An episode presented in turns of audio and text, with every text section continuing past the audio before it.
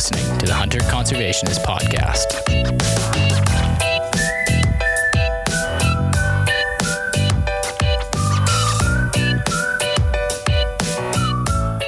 So I'm holding uh, in my hand here uh, a book, which I think is a, uh, a fantastic piece of Canadian historic literature. Um, others have, have thought that as well. Um, this book was the winner of the Felicia A. Holton Book Award uh, from the Archaeological Institute of America. It was the best archaeological book of 2009, um, awarded by the Society of American Archaeology, and it was also a City of Edmonton Book Prize. And I'm just going to read a, uh, a passage here out of the book. This book is the story of Head Smashed In Buffalo Jump, but it is more than that. It is a story of a tenacious people in their relentless pursuit of an extra, extraordinary way of life.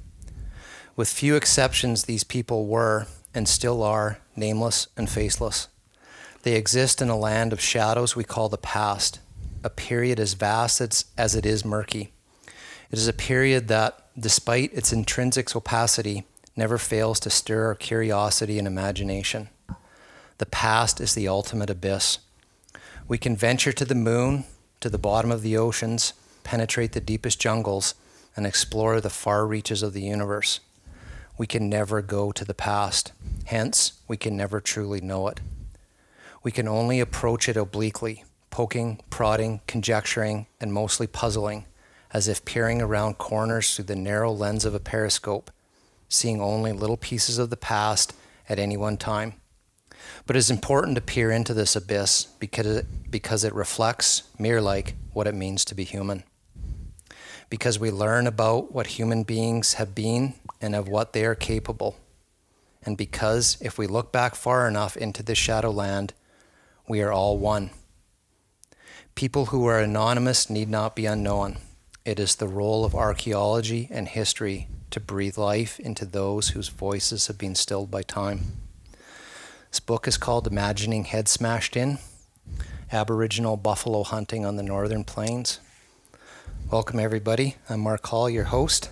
I'm Curtis Hall, your co host. And we're in Edmonton, Alberta, and we are joined by archaeologist and the author of Imagining Head Smashed In, Jack Brink. Welcome, Jack. Thank you, Mark. Thank you, Curtis. It's a pleasure to be here. Yeah, this is great. That's that was a powerful passage, and one of the things that resonated to me in your work is this is about people. Yeah, that's right. I mean, the show generally is about animals, but in this case, it's animals and people and the interactions between them. And really, the story of a buffalo jump is how did people get animals to drive drive them to a cliff where they could kill them? I mean, it's an amazing story, and so it it's both people and animals. But I think it's the people component that helps pull you through the book Absolutely. because you can relate and say what if I was one of them? what if I, w- I was out there on the prairie and I had no pickup truck and no no uh, no gun, no rifle, no food for the winter, and I had to somehow kill these animals? Would I be able to think up something like this and pull off the kind of trick that they did? Absolutely, yeah. It's it's it's a fascinating story. Um, I think it, it, one of the uh, things, the descriptions that you had in there is, is a story that lies behind the hunting of huge herds of buffalo. I mean you know, in today context, when we think about hunting, you just, you know, thinking of like a single animal, you know, sorts of thing. And, and we're talking about literally like these huge herds of buffalo. It is so different. It, it, uh, it really, really drew me in. It does. And it, and it, it has so many implications for everything beyond that as well.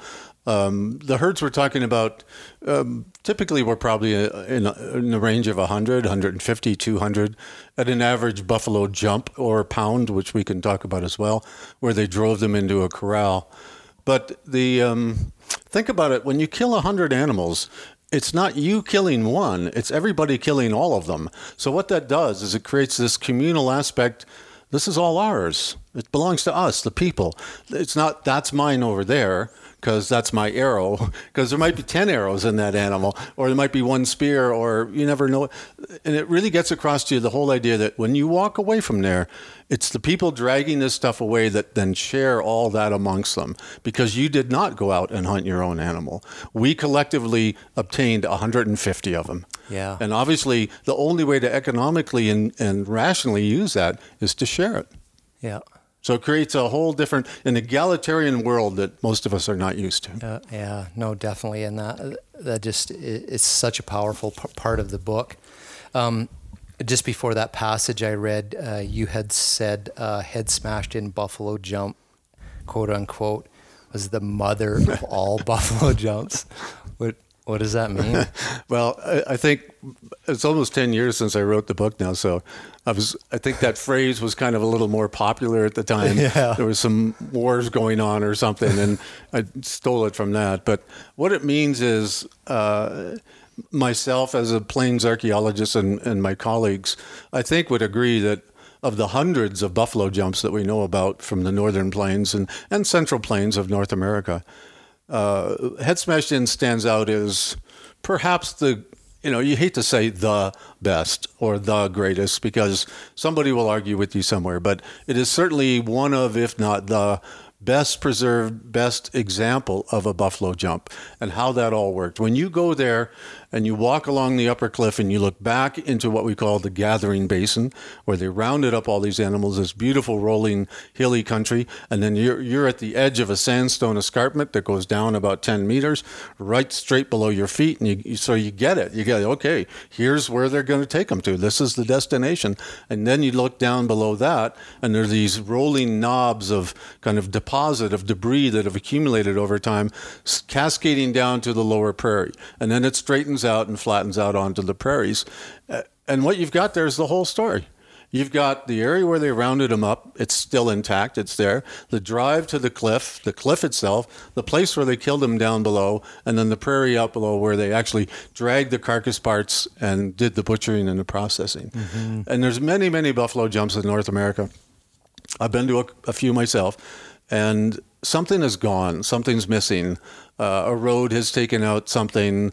Uh, a river has actually cut away all the bone at the bottom and is no longer there. Or agricultural fields, in many cases, have taken out the areas where they rounded the animals up and, the, and what we call the drive lane cairns, these alignments of rocks and stuff, which we can talk about. So things are missing, and this is a World Heritage Site, and it's the only one. It's the only North American World Heritage Site that's a bison jump or a buffalo jump. And that's because it was recognized as if we're going to say, you know, pick one site to tell that story. And that's kind of how UNESCO operates. Pick one site. You get one Stonehenge, you don't get two. uh, this is it. This is Head Smashed in one. You know, okay. this is the mother of all of it. It's not the mother well, actually, now that I just thought about something, it might actually be the mother too, in the sense that it may well be the oldest buffalo jump, and therefore you could sort of say others derived from it in some sort of a sense. It was the pioneer site, maybe. We are getting the oldest radiocarbon dates, and we're just getting new ones since I published my book.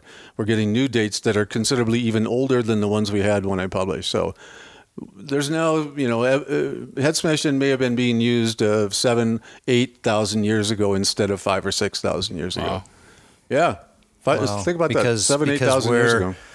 You know what a lot of listeners might be familiar with hearing in sort of the contemporary um, literature and discussions are, you know, the Clovis people and the Folsom site um, being upwards of like 11 to 10 and a half thousand years before present. So we're not head smashed in as like if you're talking 8,000, it's. You're closing in, although I would say the, the, the dates for the sites that you mentioned would be pushed back now.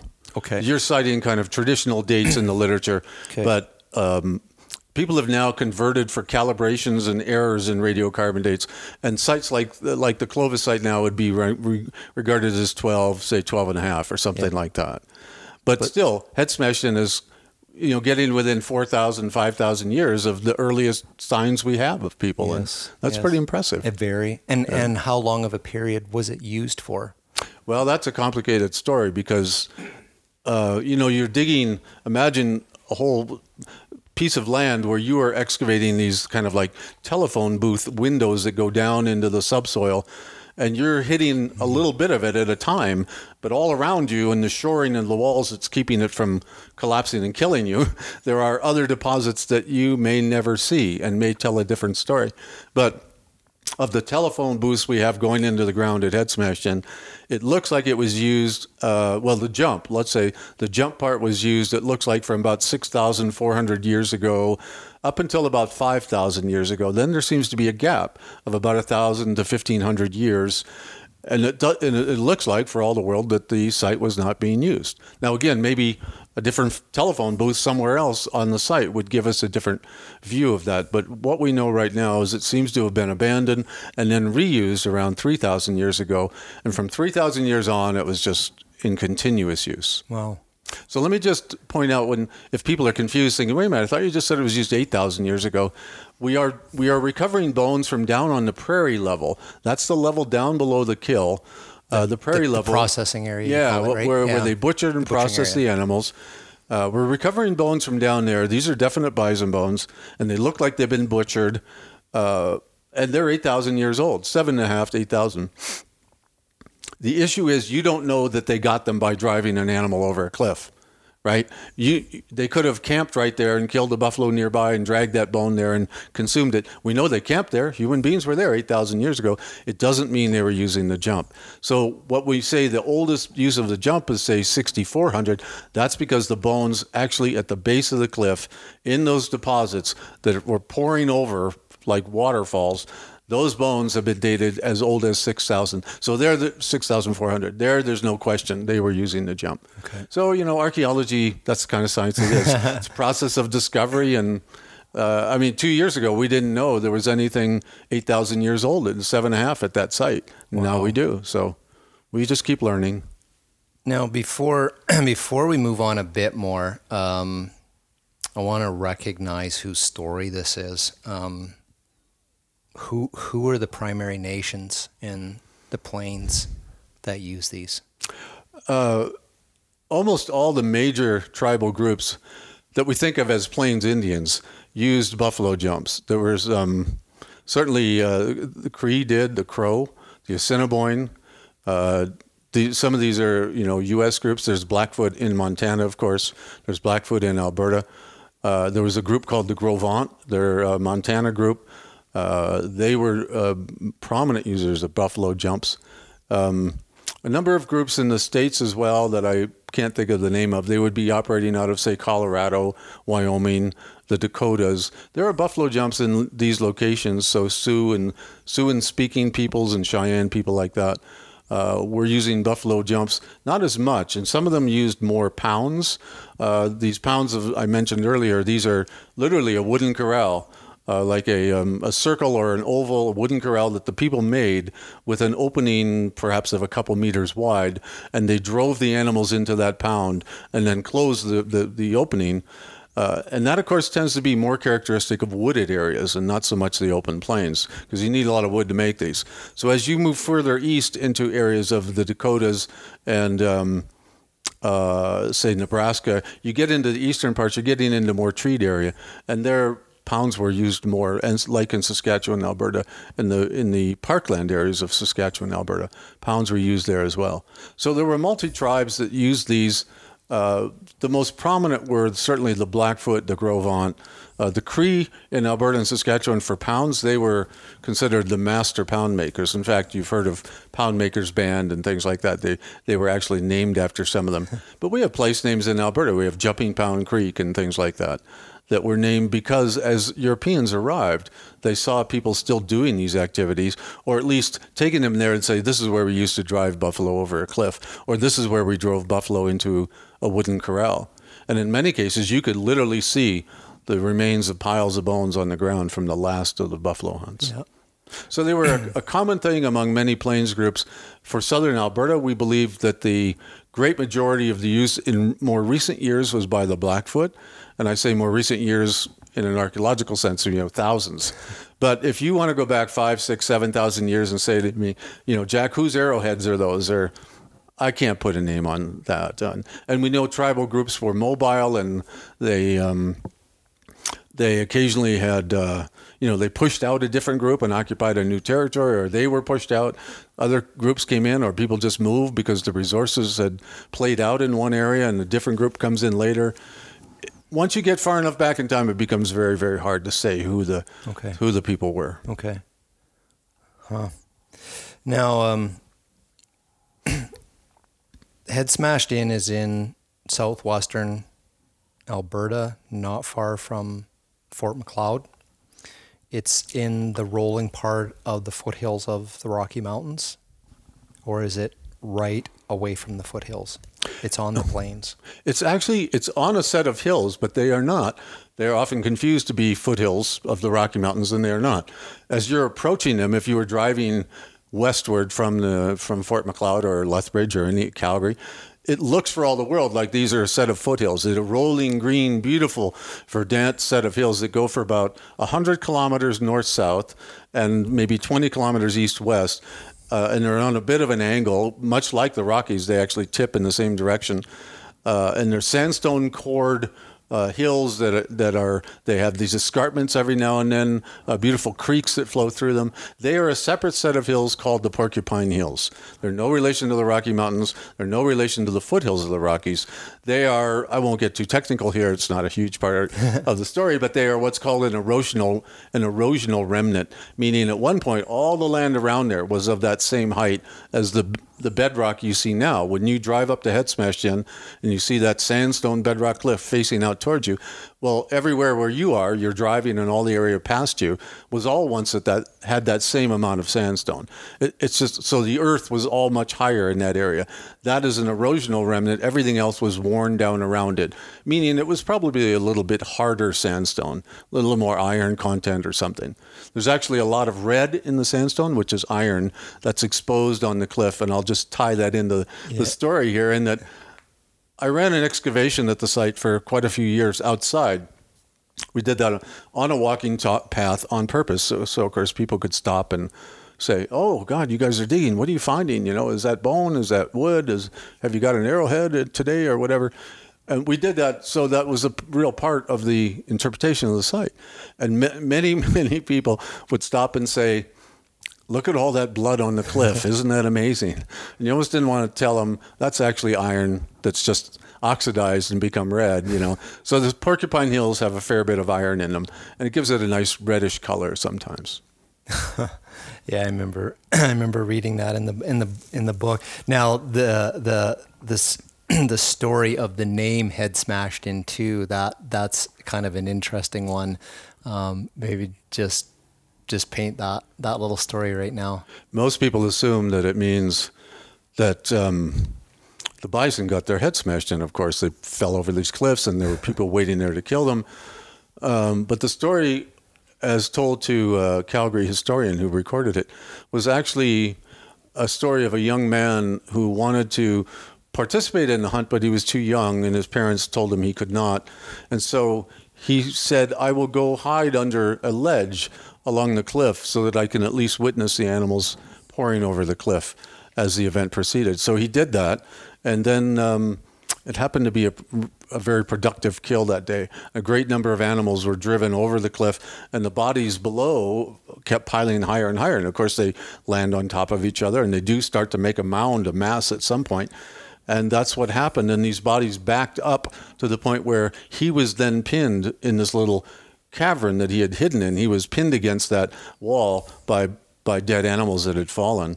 And when the men and women went to do the butchering and pull all the animals away, he was found with his head smashed in. Mm. That's the story. yeah. I don't know if it's true or not, but you know, it's a good story. Now you talked about how in your book how the name stuck for the site, and then you were told that was the wrong site where that That's story right. took place. That's right. And it was, and the funny thing was, it was virtually universal among the Blackfoot elders that I got to know, and they never, they never got tired of sort of making a joke out of it and kind of sticking it to me a little bit. You know, we'd be sitting around. Uh, this was all very friendly. Now, this, is, you know, well into a long project that everybody was benefiting from and I think in favor of. And these are people who say, uh, we just want you to know you got it wrong. You know, you got that title wrong. Don't you know that? And I say, yeah, yeah, I know. Okay. And I'd always ask them, so where's the real head smashed in? And they go, oh, geez, you know, and then they tell me it's down the road closer to Willow Creek. And there are jumps down by Willow Creek, and it may well have been one of those uh, where that story was told. There is a an ancient map by the, one of the earliest explorers who came through Alberta, who wrote. Uh, well, he was he he had a, a native person essentially draw him a map and put names on it.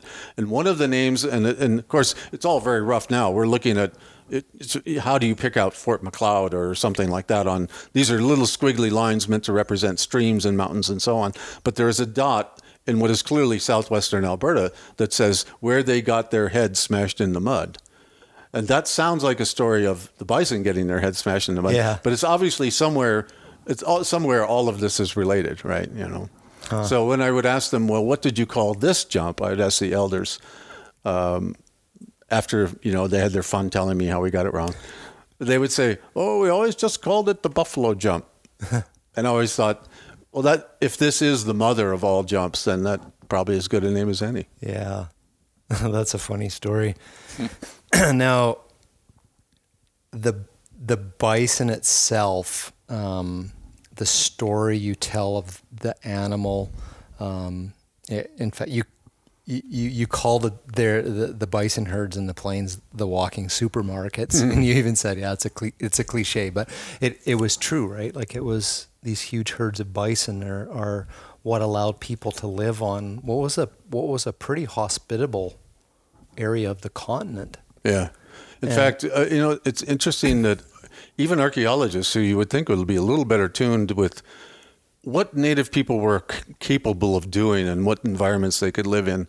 As recently as the 1940s uh, and maybe into the early 50s, there were some plains archaeologists, you know, uh, PhD uh, holding positions in departments across North America, who argued nobody lived on the plains for thousands of years. Nobody. That it was just too inhospitable. There was nothing, you couldn't make a living out there. Now remember, these are people in the in the modern world, looking at the plains, that there's no bison herds there now, uh, and no not you know there's some antelope, but not great numbers and stuff. So they didn't see the plains in the sense in the way that that the native hunters did, but nonetheless. Uh, that's not giving native people much credit. I mean, they lived in they've lived in deserts all over the world, eking out a living on things we would say you can't possibly live here, and yet they do. Um, look at Inuit people. I mean, how many of us could survive in the high Arctic with not one shred of vegetable material, and well, except for you know caribou, caribou. Or a uh, third to half the year is darkness. Yeah, yeah, yeah. So I never. I mean, if there's a lesson here, is never sell short what humans are capable of doing, right? And they lived in a pretty inhospitable region, as you say. Uh, a, a winter in a teepee is got to be a challenge. You know, it's got to be. I mean they had liners for the teepee, so they make them a little bit more. It's like a double wall. You put up the second wall in winter because you're not going to move as often, right? And so that you can put that up, and you have a double wall that creates that insulating air layer between the two layers of the teepee. Uh, it also helps funnel um, cold air out the top. And you have obviously you have fire going all the time. Well, you, you, it means you got to have how much wood you got to have. You know, if you're going to burn wood in a teepee for months and months before you hopefully don't have to move again, and there's a camp of 20, 25 teepees or something. So you have to camp very strategically to have enough wood and then be able to chop that wood. And you don't have any steel tools. You have stone tools and that's it. And you got to drag it and you got to, you don't have any horses. You know, they went 12, 15,000 years without horses and then Europeans brought them back from, from, uh, Europe, right, in their boats, and then people acquired horses again. But all this time, in case some of your listeners might still be thinking of the sort of the classic image of the Plains Indians, this horse-mounted, proud warrior riding with flowing headdress and a musket in their hands or something like that. And uh, that image was real and it existed, but it existed for about 100, 150 years after Europeans arrived in the West, brought horses, brought guns. We got the equestrian, the great equestrian Plains Indians, but we went 12, 14,000 years without that. And people need to remember you're always on foot, you're dragging all your possessions, all your belongings. You never had guns, you never had horses.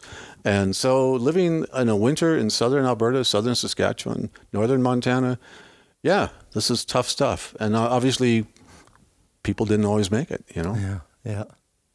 Now, one of the um, the interesting facts that you laid out with um, the bison being like you know the sustenance, the source of sustenance that sustained the people is is it's it it was the fat and the grease that was the primary target of the animals where most of the calories were. Yeah, I think this is again something we would not understand had we, did we not read more of the literature and especially literature of the early explorers. Um, let me just back up a bit because you asked me about the sort of walking supermarket, and I kind of got diverted from that. But let me just say that it was true that the bison, not, the, I don't know if it would be safe to say you could not have lived on the plains without them, because again, I feel maybe we're selling them short. You know, there's elk, there's moose, there's deer, there's grizzly bears and black bears and fish in the rivers and things like that. So I'm I'm not sure they couldn't have done it, but man, the fact that bison were there sure led them to exploit that animal in every single way you could. And we certainly get the impression now, looking back, that it was the absolute focus of life. You know, it was.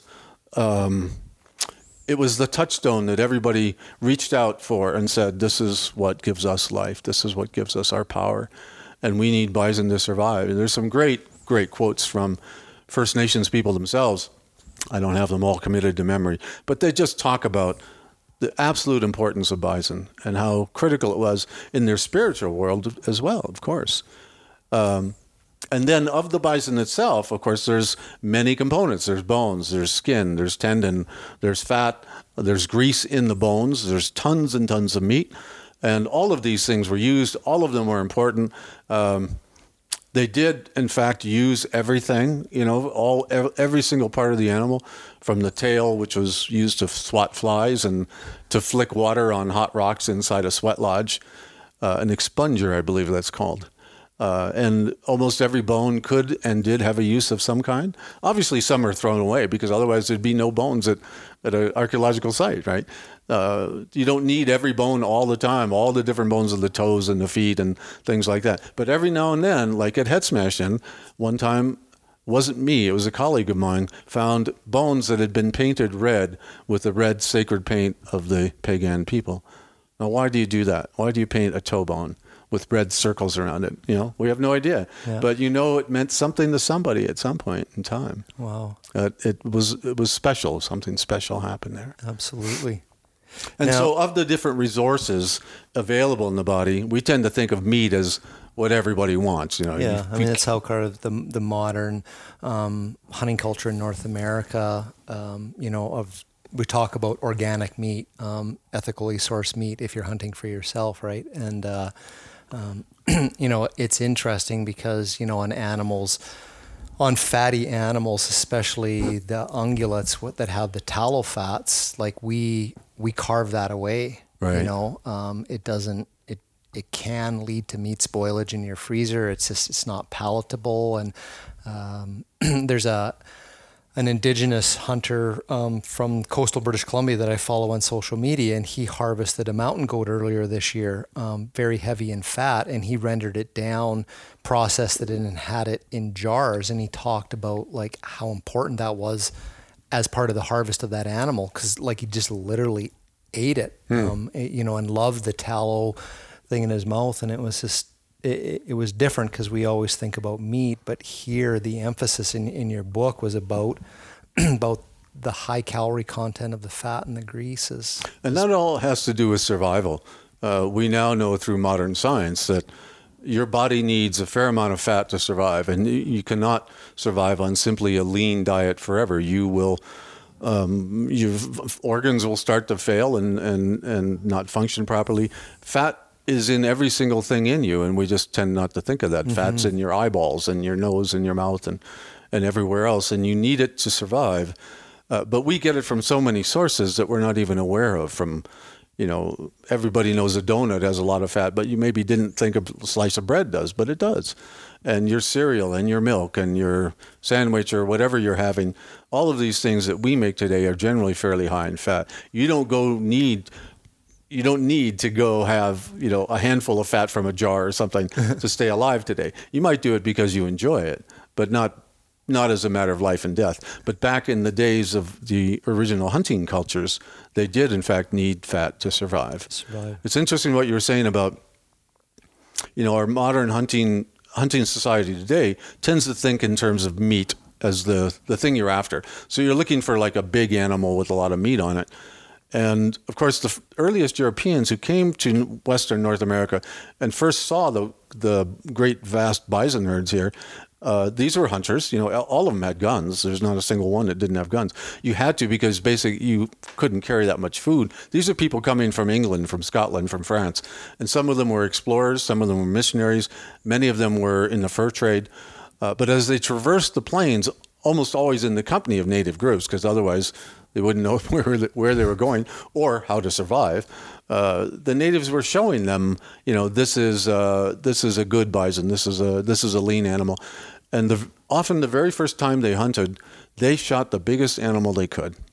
Because that's the background they were coming from. The big bulls. Yeah, the, The big, big bulls. bulls. These are like, er, you know, sort of wealthy Europeans coming for sport to the plains of North America, and they're going out with, say, the the Cree or the Shoshone or somebody, and they shoot the biggest bull there is, and then all the natives turn and laugh at them.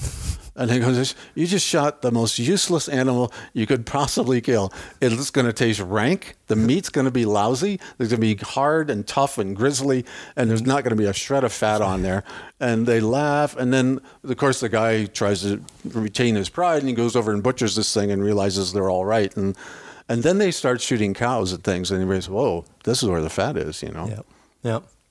Many plains explorers talk about nearly nearly perishing as they move across the plains because they simply are not getting enough fat in their diet. Yeah. And one really compelling story by David Thompson and his group, I believe they were coming back from British Columbia over the Rocky Mountains, heading towards Alberta. They hadn't quite gotten here yet. They're in the heart of the Rockies.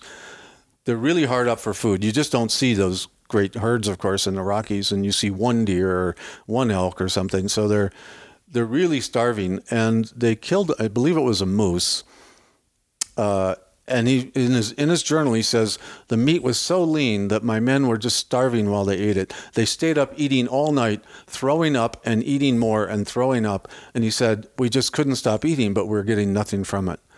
And about a day or so later, he there's a beautiful little sentence where they they finally hit the edge of the foothills and they walked literally down into the plains. And he said, "All my men are rejoicing today. The great bounty of the plains has opened up in front of us." Mm-hmm. Something to that effect, meaning we know we're going to be okay now because we're back in the land of plenty. Yep. The land of the bison. Yeah. Now, they, the indigenous hunters, had to become very, very good at understanding which animals, you know, had the fat. And it's different at different times of the years for the cows and before birth and after birth and fall versus winter and all that. And, and you pose this very interesting question, which I'd like you to answer here. And, and it was which animals and what time of the year, meaning which which animals of the bison and at what time of the year was optimal for, Right. driving herds over the cliff. And this is knowledge that we've gained now through a number of, you know, wildlife studies of, of different animals because there aren't that many bison you can just kill and dissect like you can, say, caribou or deer. So a lot of this is um, gleaned from other disciplines, but we know the basic principles are the same, especially for northern, temperate northern animals. And that is there's a, a, a very predictable cycle of fat gain and loss in both males and female bison over the course of a year. And it varies with age a little bit, but varies by sex in, especially. And that turns out to be probably the most sig- significant factor. So, just in a nutshell, I'll tr- keep this short. The um, the females are the first of all they're the fatter of the two animals, and that's an important point. of the two sexes, fatter than Yeah, sorry, fatter. the fatter of the two sexes. And when I say that, percent body fat, right? Because the males are bigger, right, but the females have a higher percent body fat. They also have a higher weight of body fat. That's Okay. just that's the rather staggering thing. You would think here's a okay. First, let's say bison are sexually dimorphic, which most large game animals are, meaning the males are considerably bigger than the females when they're adults. And in the case of bison, it can be 30, 40 percent. So a typical male bull might weigh 900 to 1,000 kilograms. A typical cow might weigh six, 700 kilograms, something like that. 30, 40 percent difference. So you would think a six or 700 pound animal is certainly going to have less fat by weight on it than a 900 per pound animal, 900 kilogram animal. But in fact, it's not true. The absolute weight of fat is more, and the per body percentage is more in cows. They are just that much fatter than males, and that's a huge factor in why a hunter who's interested in fat is likely going to choose a female. But as I said, it changes over the cycles of the year, uh, of the seasons. So, in a nutshell, uh, starting with the summer, females are generally uh, most females have calved in the spring. That the tends the tendency is for uh, the majority of the herd to calve. There'll be about a quarter of them that don't. So three quarters, let's say, are calving. Now they're feeding their animals. This is a very bad time to kill cows because they're very lean. First of all, they used a lot of body fat to produce the fetus in the first place, and now they're using a huge amount of body fat to produce good quality milk to feed th- this calf. So they are very poor condition at that time as the as you get into the early fall, they start weaning the calf, and also um, they've now also had the benefit of grazing three, four, five months on on good quality graze, following you know from spring onward. So they are building up their own resources. The calf is being weaned, and the females start to put on weight now, and they put on high quality fat from high quality feed. So really, from fall on, all through winter and spring the animals, the, the cows are in, in good shape. Even if they get pregnant and they're nurturing a fetus, that takes very little resources until the very end, and then it then it starts to build up.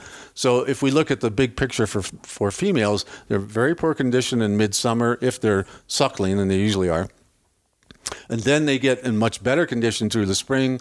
Uh, or sorry, through fall, winter, and then into the spring at the first part of it. And then they start to go downhill a little bit again as they're getting near calving time. Now, bulls have a very different tendency. Uh, starting in the summer, they are gaining fat. They have none of this reproductive stuff going on. They're not tending any females. They're not doing anything with the calves. They just eat and they get big. And they want to get big because the bigger you are, the more impressive you look when it comes time to stake your claim for a harem of females. You want to be the biggest show in town. So they're eating like crazy. And this lasts up until about August when the rut starts. Now, once the rut starts to kick in, the mating season, the males, uh, if you're over the age of four, let's say that's that's an adult. The younger ones they tend not to participate so much. So if you're over four, uh, now suddenly eating isn't the, the top priority. Staking out females as your turf is the top priority, and this is what they try to do. They literally will just herd them into little groups, nuzzle them, stand by them, and it's you know they've been observed. Uh, We had lots of opportunity to observe them. They will not eat for days at a time. They will not sleep for days at a time. They will just because they're obsessed with taking care of those females, and of course looking for the chance to mate when that opportunity comes. So what happens is they lose everything.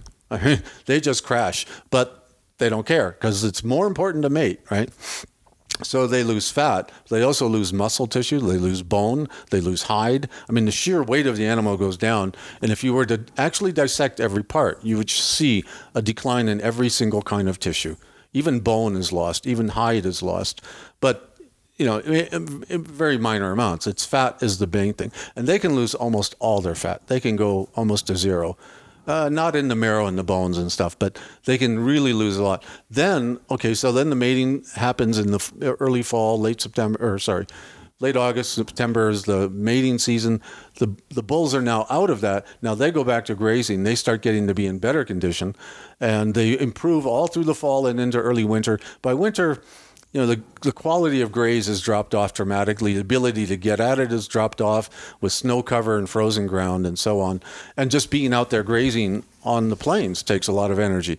And so sometimes they just hole up in the sides of hills and things like that and just rest, you know, just try and conserve body body mass and body heat. So uh, males are good in the middle of the summer, terrible in the late summer, early fall, and then slowly get better again all through the winter and spring the, because they were so bad. When I say get better, remember we're talking about starting from a really bad spot. So they're getting better until the spring again. So what I did was like I looked at all the hunting patterns for dozens and dozens of plains hunters who made journals and records, and they said I killed a magnificent bull today. Well, when was that? You know, so I made a note of it. And the, and somebody said I killed five fat cows today, ignored all the bulls, and I went through all those records, and I made a chart, and I found out that by far, uh, almost the entire year was the killing of female bison, except uh, May, June, July which fits almost exactly with the time where the females crash because they have given birth in April, usually, sometimes in May. They're now breastfeeding, they're um, losing all their fat uh, through their milk, and they become extremely uh, unattractive as a target for hunters. And the males suddenly surge. So there was a spike in the hunting of males in June and July, and a, a real absence of hunting of females. And then, boom, females are back on top again. So, really, 10 months out of the year, maybe nine to 10 months, uh, females are by far the preferred target of hunters. And for a very short time in summer, uh, males are preferred. And you can find quotes in all the literature to support this. A guy might be riding along and shoots a cow, and he says, She was with calf today. Uh, I shouldn't have killed her. She had no body fat once I opened her up. And these are people who know that, you know, but mm-hmm. sometimes they just they shoot and then find out later, you know. Right. So is there is there evidence from the site itself in your work to to indicate the season of year that that's that a, they it, targeted to, to to drive bison? You know, that's a, an area where there's been great progress in archaeology in about the last 20 years or so. Uh, prior to that, you know, finding bone, bones are bones, sort of, and to say, well, this is a four-year-old male or a seven-year-old female, this is kind of wish list archaeology that uh, we're getting closer to it, and we're getting. I think a lot of people are now comfortable saying, "I think I can separate males from females," and the the single reason being that the males are so much bigger. So if you do a series of sophisticated measurements on a bunch of different bones, you can often say that's clearly a male, that's clearly a female. The problem we have, of course, is that males from one to four or five years old are not going to have the same great big bones that the adults are. Their bones might be very similar to a cow that's fully grown. Meanwhile, cow young bones might look like anything. So uh, this is not 100% by any means. What we can tell you in general is that uh, most of the buffalo jumps, and I won't single out Head Smashed In, its, its use is more complicated because it went on for 6,000 years. Most of the buffalo jumps show a strong pattern of use in the fall months and often only in the fall months. And then a strong selection from the kill that you've the kill you've made, the strong selection of the female carcasses for, for butchering and processing. The reason for the fall, we believe, is that you are gearing up to get you through the winter. That's why you run 100 animals over a cliff, you have an enormous amount of fat, meat, hide, bones, all the things you're going to need. And this is just the time to put it away and have it as a stockpile to help get you through those winter months when, you know, there's going to be days where it's minus 35 and it's a howling wind and a driving horizontal blizzard and your teepee is barely standing and you've got rocks all over the place trying to hold it down. You're not going hunting, right? Yeah, you are not wanna, going you out. just want to hunker down and make, make her through the winter and have, have food and and have some dried bison meat, some pemmican, some dr- some jerky that you've made from that mass kill, right? Now you still go out and hunt if it's a decent day. Hunters, you know, hunters have that in their blood. They they will tell you we always go hunting if you possibly can. But they'll stay fairly near the campsite, and maybe there's a deer or moose wandering by, maybe there's a bison, and if they can bring home fresh meat, everybody rejoices, right? But it's in case you can't, these great communal hunts were that insurance against those really bad times where you just you have no options. Yeah. and so that's why they process so much meat and they would haul this stuff away to their winter camps. And so fall is a key time. It's not the only time. Uh, we find a, a, lot of communal hunts these great communal pounds and jumps also took place in the spring. Not too much in well there's some winter ones as well. Um, and the spring ones might have been a uh, now a lot of the animals aren't in great shape in the spring. You know, cows we know are just are starting to get really poor. Males have been improving through winter, but they're not anywhere near as good as they're going to be in the, in the summer. So why are you doing this? Why uh, why a mass kill in the spring? One suggestion is that they're going after the hides, because remember they need hides for teepees. These people they had no other dwelling. And teepees take from anywhere on a small size, from say 10 or 12 to 15 or 18 hides, and they wear out every two or three years. You got to make a new one. And if you have hundreds of people in in hundreds of teepees and uh, all these different clans of Blackfoot scattered around, you need a lot of hides. You go through them. And and you you explained that the different types of year the hides are thicker, so they wanted thinner ones for certain uses and thicker ones for certain That's uses, right. which then said you had to be harvesting for hides also at different times of the year. Yeah, that's a really good point to bring up because again, it helps people understand that how much animals change throughout a season. They just see, oh yeah, it got thinner because it lost its fat over winter. Now it's getting fat again. But actually, the hide might have gone from, well, on a bison, it could be a centimeter, ce- a centimeter and a half, almost two centimeters, at its absolute thickest, which is in the fall. And of course, it varies over the body a little bit too. But then they they literally they literally consume their hide. You know, when I say they lose everything, they're going through such a rough winter. Their bones are being absorbed, some of it into their body, the uh, marrow, the the tendon, the fat, the meat, but also the hide is literally shrinking from being some of its energy being absorbed to keep that that animal alive. So by spring, that same animal that had a two centimeter thick hide maybe now has one centimeter thick hide and other animals obviously vary accordingly. Well, if you want a hide to make a teepee cover of, a two centimeter thick bison hide is virtually unworkable. Yeah. You can make uh, a platform, you know, that you could stand on and do something on. You could. Um, you could have the floor of a teepee or something like that, but you can't make any clothing out of it. You can't bend it. You can't fold it. You can't sew it, and and to try and thin it, which you could you can do. All hides can be thinned, is an enormous amount of work.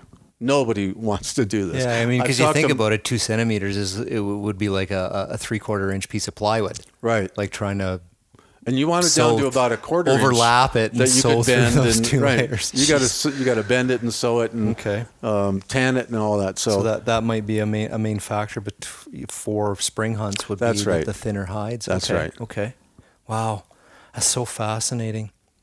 I mean, uh, you know, as a modern hunter, and I kind of look at what you just you know talked about, like you know the fall, which is when what when we hunt.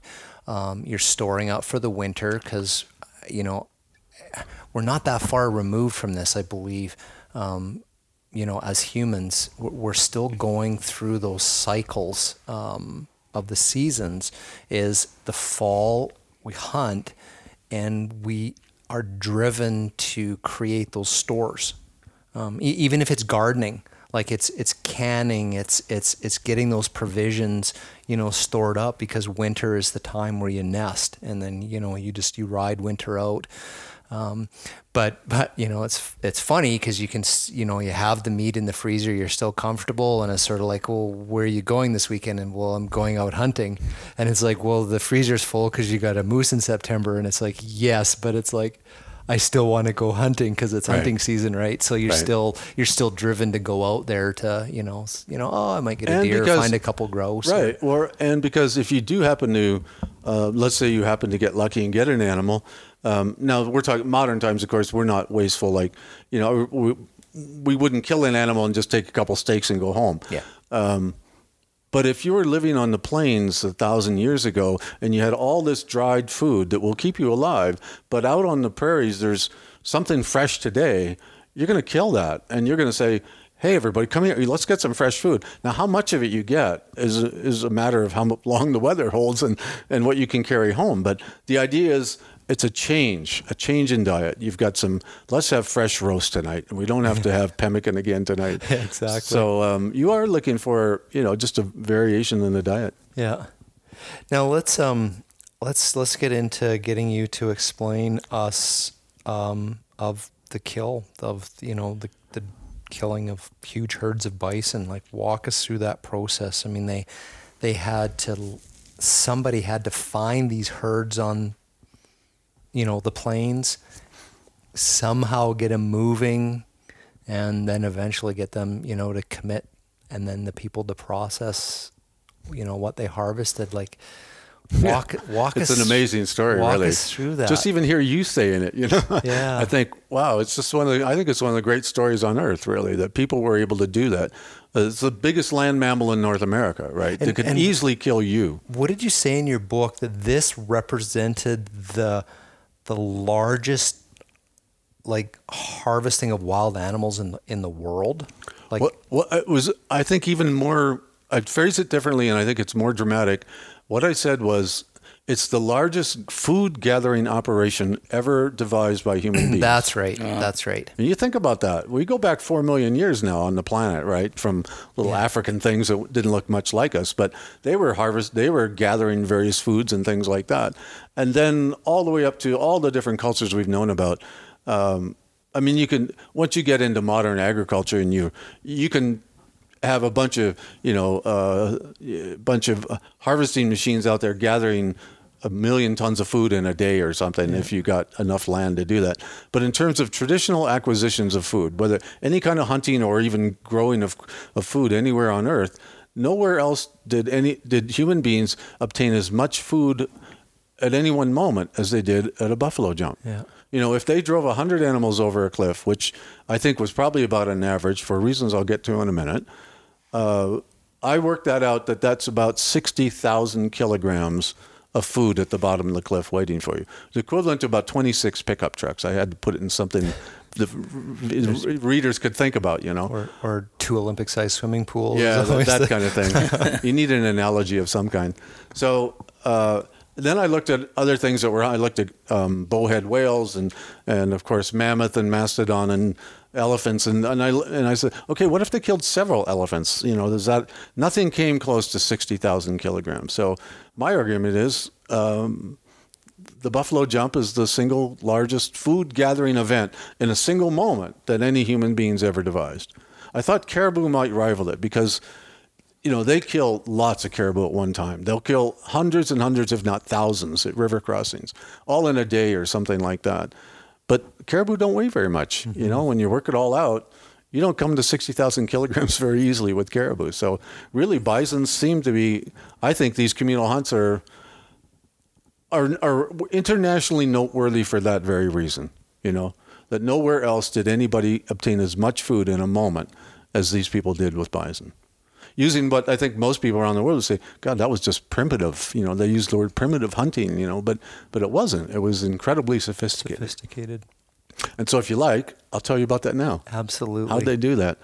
Uh, I'll, I have to try and shorten the story, of course, because it's a long, complicated event. But you were right. You're starting off. You have to first find these animals, and the beauty of Head Smashed In, as only one of many jumps, is that the area behind. When I say behind it, I mean to the west, and behind it meaning the area from which the animals would would obviously have been gathered, had to be gathered, because then they drive them towards the cliff, and the cliff in this case faces east, and the gathering basin, as they rounded where they rounded them up, faces to the west. So that's the area we, we know they would have had to have gone to to look for animals, and once they find them, to then start doing the very gentle but deliberate things that they did in order to coerce these animals into the very precise position that they need them to be in to get them into eventually to get them to the kill site.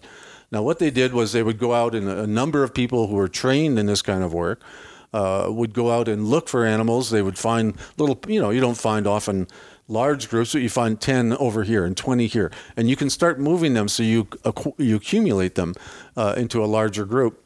And there's ways to do that that these people had mastered. And uh, again, it just, to me, it just boggles my mind when I read some of these stories. Uh, one of their favorite tricks was to imitate other animals.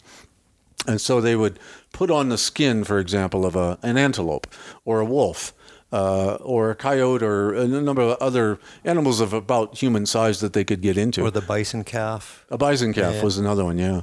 And they would imitate. They would get into these skins, uh, which to us, most of us, of course, would be.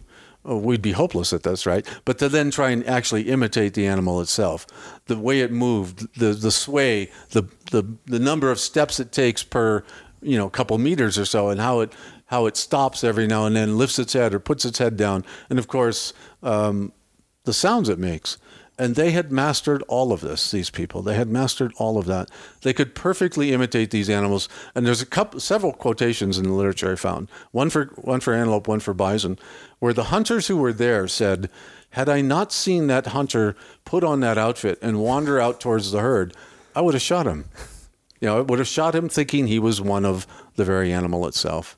So they used those tricks, and they would uh, a good example is the one where they used the bison calf to split disguise, and then they would they would be within sight of a herd, and of course this is a herd that's going to look at a calf, say, "Well, what's that calf doing over there?" You know, they're protective animals. They're they're herd animals. That's where they got their name, and they're gonna. That's not right. That calf is not supposed to be over there. It's supposed to be with us. They start moving towards it, right? And the calf is just wandering slowly away. This is not we're not talking a stampede. We're not talking hell bent for leather, dust, and all that at this point.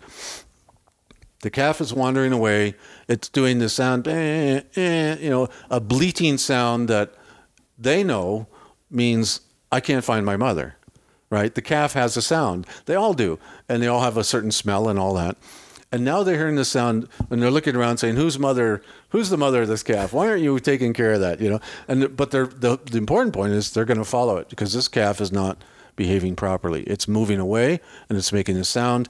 And we, as a group, we need to take care of this animal because they are under, you know, it's like those YouTube videos you watch of the African Serengeti. The, t- the plains was teeming with animals, and a lot of them are predators to each other at various times. And for example, many of the Europeans re- recount how once you you knew when you were getting close to bison herds because you start seeing wolves. Oh. Wolves all over the place because they know this is there's going to be food tonight somewhere. You know, if we just be patient and do our thing, and and the animals, the bison, know if we do everything right, they're not going to eat tonight. You know, if we, you know, it's like the hyenas and all that at those watering holes the, in the Serengeti everybody knows there are rules, and the rules. Uh, if you stay within your rules, you're probably going to be okay. Now, this calf has broken the rules, and it's gone off by itself, and it's walking away. And they go, "That's not good," because they know wolves are around, and they know that this calf is going to get picked off. So they're catching, trying to catch up to it now. Uh, but underneath is a as an intelligent, smart hunter who's doing everything he can to not let them catch up, but to keep them moving. And of course, the way he's moving is towards the cliff. Right, he's dry, he's leading them from this gathering basin towards the cliff. Now, what I haven't described so far is that almost all buffalo jumps had these lines of stones yes. that were laid out, uh, usually in a V-shaped fashion, with the wide end, of course, out into the gathering basin where it's wide enough to get the herds into the opening mouth of it. And then the narrow end is pointed and focused at the actual jump itself. And the narrow end might only be 10, 15 meters across. And the wide end could be a kilometer or two from one end to the other, again, giving you maximum room to get these animals in. The whole idea is it's like a funnel, it essentially compresses them into a smaller and smaller space as you move along. And what we what we know again from speaking with elders and from historic accounts is that other hunters who were not involved in dry, actually luring and driving the animals, other hunters would be lined up along these lanes of rocks and lying behind them, usually with a hide over themselves to to mask themselves. And th- their job is to prevent these animals from veering out of that funnel once they're in it. And um, a good part of that might have just been quite calm. You know, this calf leading this herd, the animals not running, but walking towards this, because right now they don't have any reason to run, right? They just see a calf moving away and they're walking, but they're walking into the mouth of the trap. They're walking into the jaws of this vice shaped um, uh, drive lane. It's a system, really, a drive lane system. And what um, I think what archaeologists have found fascinating in recent years is how we've realized that people engineered these landscapes. You know, it, you tend to think of, well, it's just a rock on the plains. Yeah, but then there's another one, and then there's another one, and then there's three in a row, and then there's a pile, and then it turns. And you stand there and go, why did it just turn? What was that all about? Um, and and now with the use of drones and aerial photography and things like that, it's so much easier you to see these things and to appreciate and get the full picture of what they're doing. Uh, it's very hard when you're standing amongst them. Sometimes to even see them because they're they're not huge stone structures, But to get the lay of the land now, you know, the aerial imagery we have at our disposal is just phenomenal. And now you can really start to put together, oh, I see, here's a ridge coming up, or here's a, a bit of a swale going down. What if the animals were here? What would they see? You're always asking, what do they see? And what, it, what is it you need to protect them to make sure they don't get out of that vice that you put them in? And, and what, I think only really in the last 10 years or so, uh, a few archaeologists, especially in Alberta and Montana, have been really working on this idea of an engineered landscape and arguing that this makes them um, them. This puts the plains uh, bison hunters in every bit the same kind of category of developed civilization status, if I can use that term, as as the agricultural and settled people that have tended to be as, ascribed kind of a higher level of living. Mm-hmm. Not smarter, but just kind of, well, they've evolved more. They're settled, they're grazing crops. They build homes, they stay in one place, they have cities, like West Coast villages that you're familiar with. But what if, eh, but these people engineered the land in a way that they showed every bit as much of a connection with a landscape and a fixing on a land that was their home as people who build houses. And they built structures that were meant to last and be used over and over and over again. And we're, we're now thinking of these people as more like, you know, like we think of Europeans and like we think of agricultural peoples in North America, that they had settled the landscape in very much the same way. And, and land managers. Yeah, and animal managers too. Yes. Yeah, we'll get to that. So there's a group of people leading the animals along the drive lanes. There's uh, people alongside the lanes themselves to keep them from busting out. You have things like the bison calf. There was um, uh, there was a, a play on that that was even more impressive, if you could, you know, in, in my opinion, in that the the bison calf trick that they used uh, had another component where they sometimes then brought in a person disguised as a wolf, and that wolf would then pretend to be going after that calf.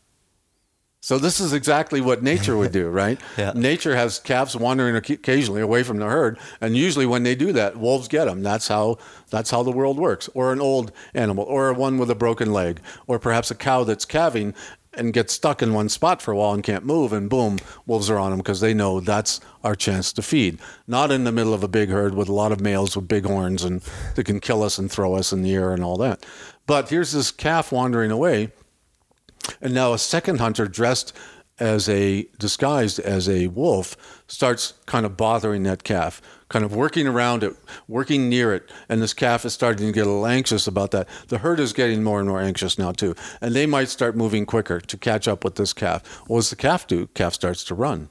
Calf starts to move more quickly now towards the cliff that is waiting for them. And this is all, of course, very carefully choreographed, choreographed, so that it's happening within a set distance of the cliff. They're not doing this for many kilometers away because it doesn't work. Uh, one thing we're quite sure about with buffalo drives in both pounds and jumps is the actual stampede, the the rush to the finish was probably quite short, like maybe a few hundred meters or half a kilometer yeah. at most. So it was just this slow coercing and moving of the herd in that funnel. Right. A very yeah. deliberate, very um, I hate to use the word gentle, but um, uh, a slow and deliberate coercion of these animals to get them to go. Because one thing you don't want, you don't want them panicked. They're almost certainly not going to do what you want if they panic, right? If you've got them. Uh, suddenly you startle them and they just you know they don't know what's going on and they just run and they're going to break through those drive lanes they're going to run through people and stampede people and so on and we know those things did happen. Yeah. There's no such thing as you know perfection. And I think you also talked about if if the if the panic stampede happened too early and they were running a distance, that the bison had a tendency to line out and to get in a long line, which then run the danger that if the first couple animals went off the cliff that the rest of the herd actually had time to put the brakes on and start going left and right where if that panic was they were moving more like a mass, the success of pushing all the animals over was was better. That's right. Yeah, exactly. Described it really well. And there's a couple of films that show that, um, like some NFB films from the early 30s, and where they were still uh, in, in what was called Buffalo Park in Alberta for a while before it was closed. Uh, there were some large herds out there, and you had cowboys out rounding up these animals. And there's some films of these things that are kind of moving amoeba-like. It's, it's kind of like watching birds. You think, how do they know they're all staying together? They all make the same turn, and you'll see them run in, in a literally a large group, almost an oval kind of thing. Uh, so it's kind of like they all know where they're going and they turn together. But then as the films go on, you watch, they become strung out over a distance because they're just not all of equal ability to run. You've got fast animals, slow animals, old, sick, young, cows, bulls, etc., calves. And so that line develops. And the, what you were getting at correctly there is that as, as a line, you don't want that arriving at the cliff because the line means the first guy goes over, and then the second one, then the third. Well, by now the fourth or fifth, what's going on here? These people are disappearing in front of us. This is not good, and they start putting the brakes on. And what you want is a mass arriving at the cliff all at one time, because that mass, like that oval running that in the early parts of the films. That's what arrives at the cliff, and they can only the leaders can see anything. But behind them, literally right on their tails is a hundred other animals stampeding full blast 40 50 kilometers an hour which bison can run.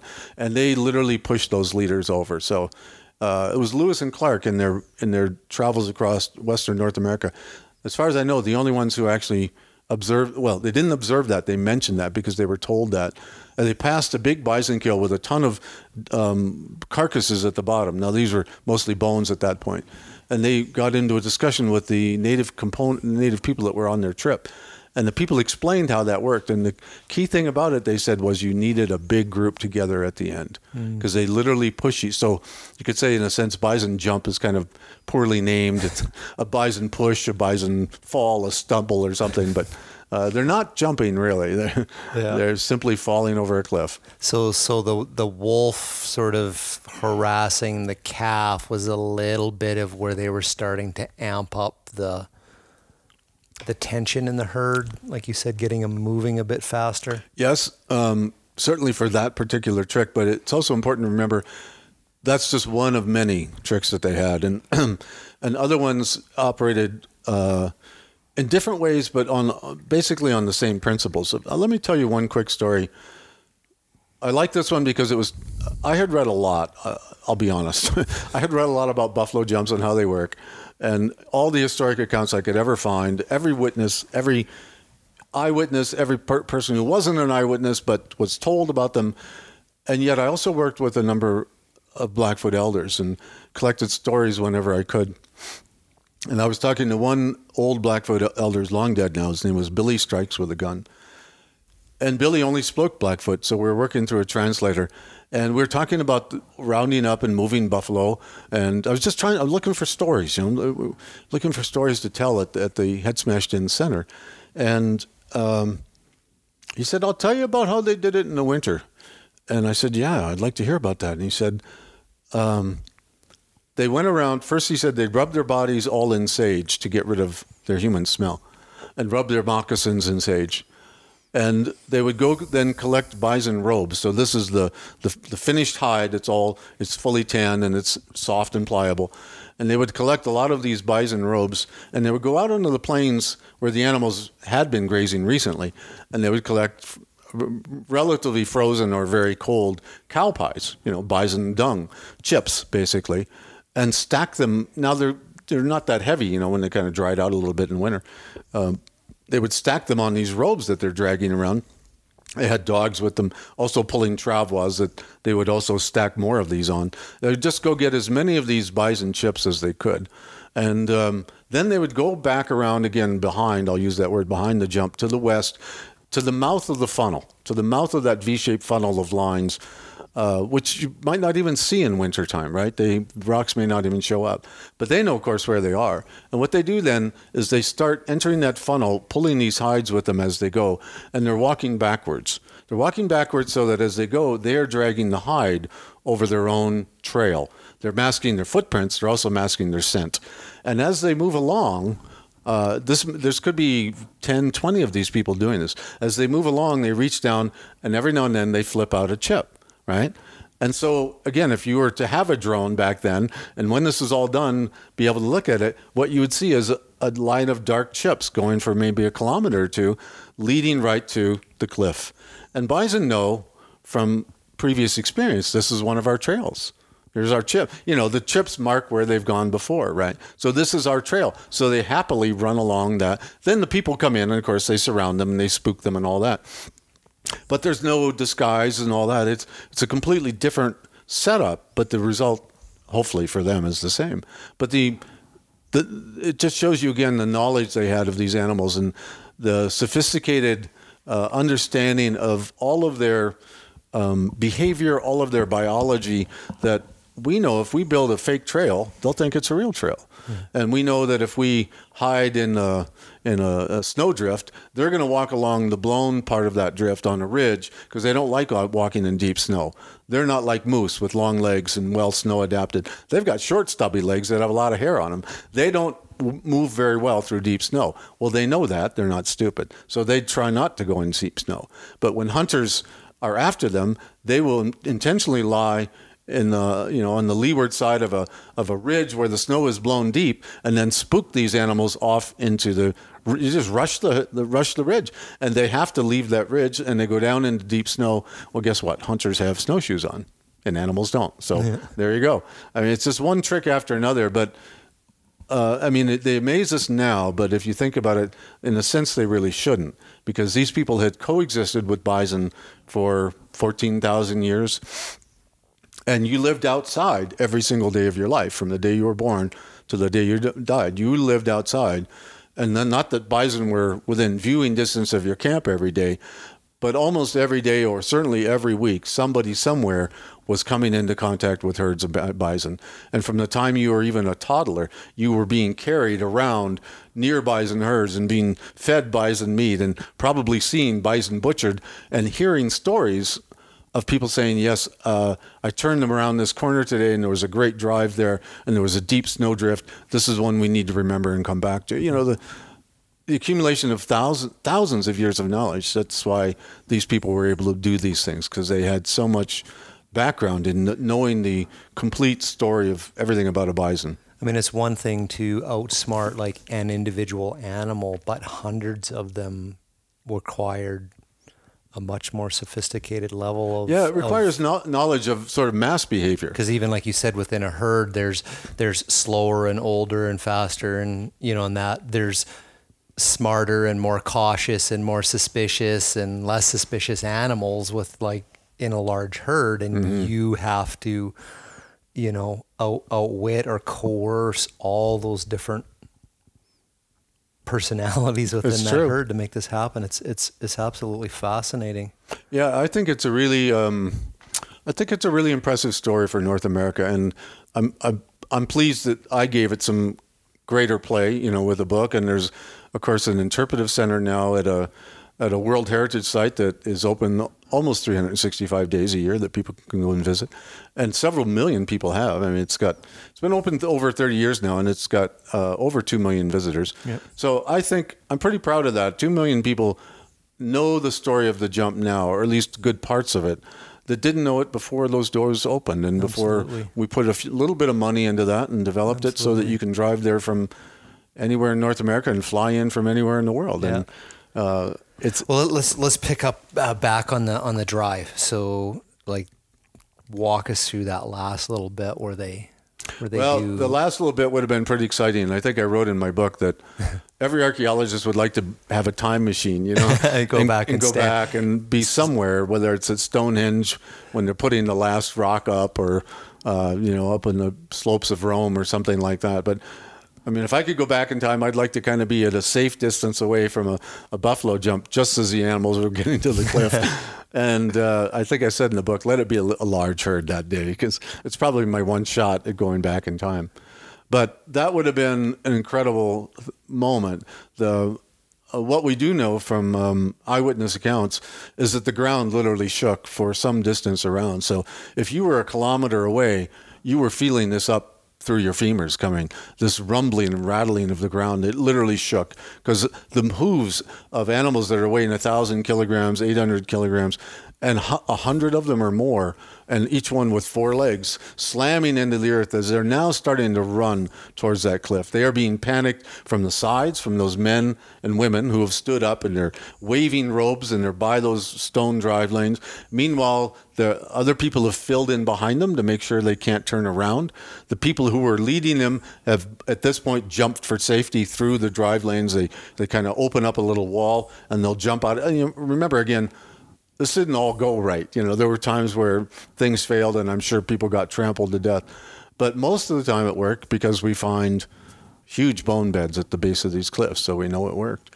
So the the animals are stampeding now the last few hundred meters maybe before the, the cliff everybody's on the side and screaming the men and women are in a narrowing f- funnel of these rock lines we think they were mostly holding robes that is bison robes and again hold them with the hair side out because that's the dark side, right? And it makes it look impenetrable. It looks like a wall. And you wave it because, again, motion scares them. They don't like the sense of motion and they don't know what it is. And they don't particularly want to go over and investigate it. So they're running straight, and your whole job is to keep them from veering up towards you or your neighbors. And they were obviously very good at it. They knew how to keep these animals in check, and they they eventually get this mass to the to the edge of the cliff. And as as we said previously, the, uh, ideally you've got them there as a fairly large cohesive group, not as a strung out line. But if you manage to do that, then you're pretty much assured these are going to go over the cliff. That at that point, there's almost nothing that it's like a train that's a runaway. What what do you do to stop it? You know the the leaders are going over, and no if the if the next group tries to stop, they are literally pushed by the ones behind them. I once worked on a what was then called a film strip. it was a little uh, series of images of, of uh, film that was shown uh, at the same time as a, as a text was being um, played on a record. It is a very ancient technology. but we needed an artist to do a bunch of drawings for us of what a buffalo jump might have looked like. And in one of them, the very one where they're getting to the edge and the animals are starting to pour over, I said to the artist, make it look like they're the ones at the front are actually putting their hooves down as if they're trying to break. Because why would you not? You know, I mean, what animal r- willingly runs over an obviously lethal cliff?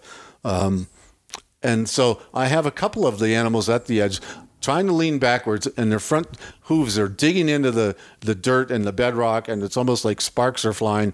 And they're going, Whoa, bad idea, guys. But right behind them is this mass, just this mass of brown wool coming at you, and this fur and horns, eyeballs, and, and because they're literally stacked up on top of each other. Mm-hmm. And that's what made this thing work. So they crashed over. Uh, imagine the sounds, the bellowing, the howling of the as boom as they hit the yard. Then they hit each other and knock the wind out of each other, and the bellowing of these wounded animals, broken legs, broken backs, broken necks. And then, of course, you get the mound effect where some are now completely buried and you won't hear them ever again.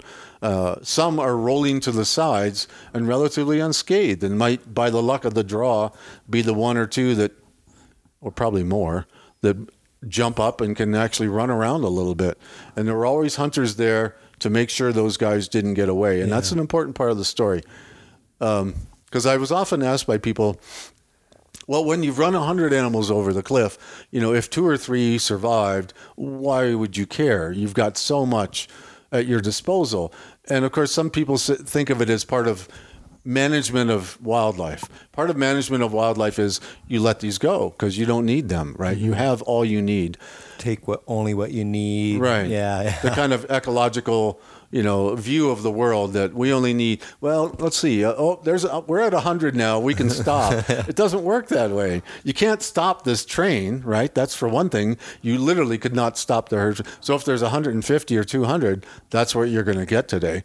Uh, but once they're at the bottom, some of them will in, undoubtedly be alive and able to move away from the kill, either slowly walking or running, depending how badly they've been dazed and hurt and so on.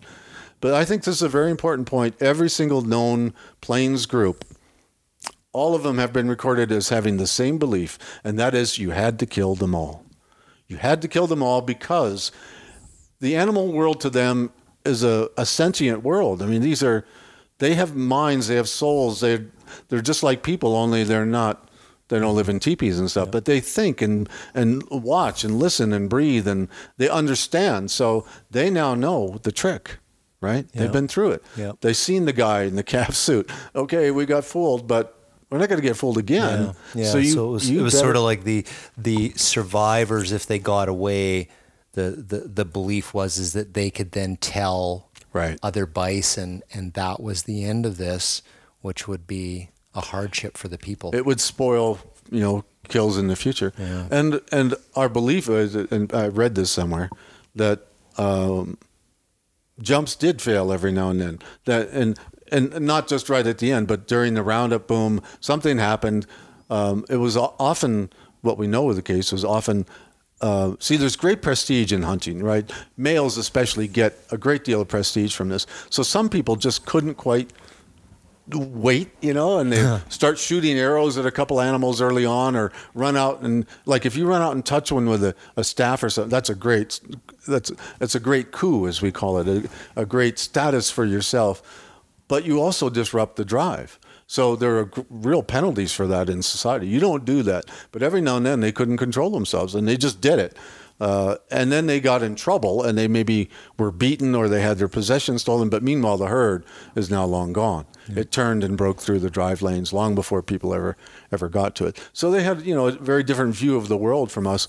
But the important thing was to them, these were sentient beings that had a memory and had uh, observational abilities. It could say, "This is how this trick worked.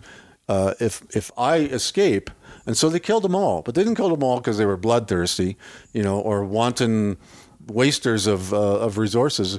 They killed them all because it was part of how you survive. their, their belief and their ontology relationship with the animals were Yeah. different than what what we have. So, and to let yeah, them I- go could mean the end of your people. I understand that. Yeah. Yeah. Yeah. How long did that whole process take? Just like from from rounding them up to the point when they actually pushed them off the cliff. Uh, it's it's a good question. A lot of it has to do with, of course, how far the animals are from the actual cliff when they first find the group that they're going to work with. Whether it's a number of different groups that they pull together. Uh, there are stories that some of them went several days. That they would go out and overnight in an area. Um, where they know they're going to round some up the next day, move some and maybe gather a few small herds together to say 20 or 30 or 40, and then overnight again, and then move those some more. Again, always working towards the buffalo jump, towards that opening, uh, open end of the funnel. Uh, we think most of them probably lasted one long full day. That that most of this would happen within a day because you want to get animals preferably fairly near the jump already. One of the reasons being that's just that much less time you have to work with them Yeah. and try to try to get them to do what you want. The longer humans are going to stick around and like go two, three, four days pushing bison around, the more you're pushing, you're lucky that you're going to get away with it, right? Yeah. You know, Yeah. And trying gonna- to trying to get away with it at nighttime too. Is Right, like you want a fire or something. Well, they're going to smell that, and you know you can't have you know your smell is a big deal. Like if your smell gets back into the herd, they're gone. Right. Yeah. So you have to camp downwind. You have to always be downwind of, and so just being out there is risky. Uh, I think ideally one long day. Now the- Although, let me tell you this, because the winds were important. I just wanted to throw that in there as well. That there was there was the rest of the community was was waiting below, like the kill site or the processing area, but this all couldn't take place if the winds were blowing the wrong way. the wrong way because as the herd's coming down that lane, unless they're so panicked and they, they didn't, there was a chance they could pick up scent. Right. And then they would know some they, they, they can't be running towards that that danger scent. So um, part of orchestrating this whole thing, as I recall, is that they needed also that winds were blowing east the, the day of the drive. That's right. Wow. And um, and of course, you would expect, you know, once you start to think about these things, you put it all together, you start to think, okay, then by definition, buffalo jumps wherever they are found should generally face away from the prevailing wind, and that is in fact the case. The vast majority, if not almost all of them, face away from the prevailing wind. So in southern Alberta, almost all of them face east, northeast, or southeast. Every now and then, there's an odd one out there, and we just you know, kind of, how do you explain that? Well, I don't know. That was for the days. I mean, obviously, wind directions change. They're not they're not 100% ever from one direction, but you build an entire drive lane and all that for the one day where it's going to be from the north or something. They, uh, had, maybe they had the backup plan, plan yeah, B. Yeah, I think I think at Head Smashed In there actually kind of was because we found several different jumps there. There isn't just one jump. Yes. And some of those other jumps could be for when the wind was simply coming from a different direction. Now your your descriptions in the book about that, even just talking about it here, like the moment those animals are going over the cliff and the sounds and animals hitting and stuff. I mean, I, I'm a hunter. I grew up with it. um, that's gut wrenching to think about that. Like, I mean, it's hard enough to take a, a single animal's life to go through that that process and to be thinking about you know hundreds of living things, you know, at once, and those sounds, like you said, broken backs and necks and stuff like that, like, like that. I, I, I found that a very difficult thing to like visualize and, and think about, or, or putting myself there with my values and perspectives and stuff of right now how how I was raised and you did talk about that in the book in the sense of like I, I can't remember whether you said caution readers like you can't judge you can't use you know our values now like this is a different thing. This is a different set of belief systems. It's a different way of looking at the world. It's a different situation of how, how they fed themselves. Um, but but that that was the that was a really like impactful thing for me in in that book. And you know like I'm at peace with it but it would as soon as you start talking about it it was like it was just like I just have this reaction inside. Like my stomach sort of tightens up man just going oh man what those animals went through right? But it's uh that that is very much us, you know, today. Of course, uh, I feel the same as you. I mean, I think, my God, there's um, some animals really suffered, and I mean, some were killed almost outright, but some suffered for a while before they died, and and the amount of blood spilling into the ground, and the, the people just coated in.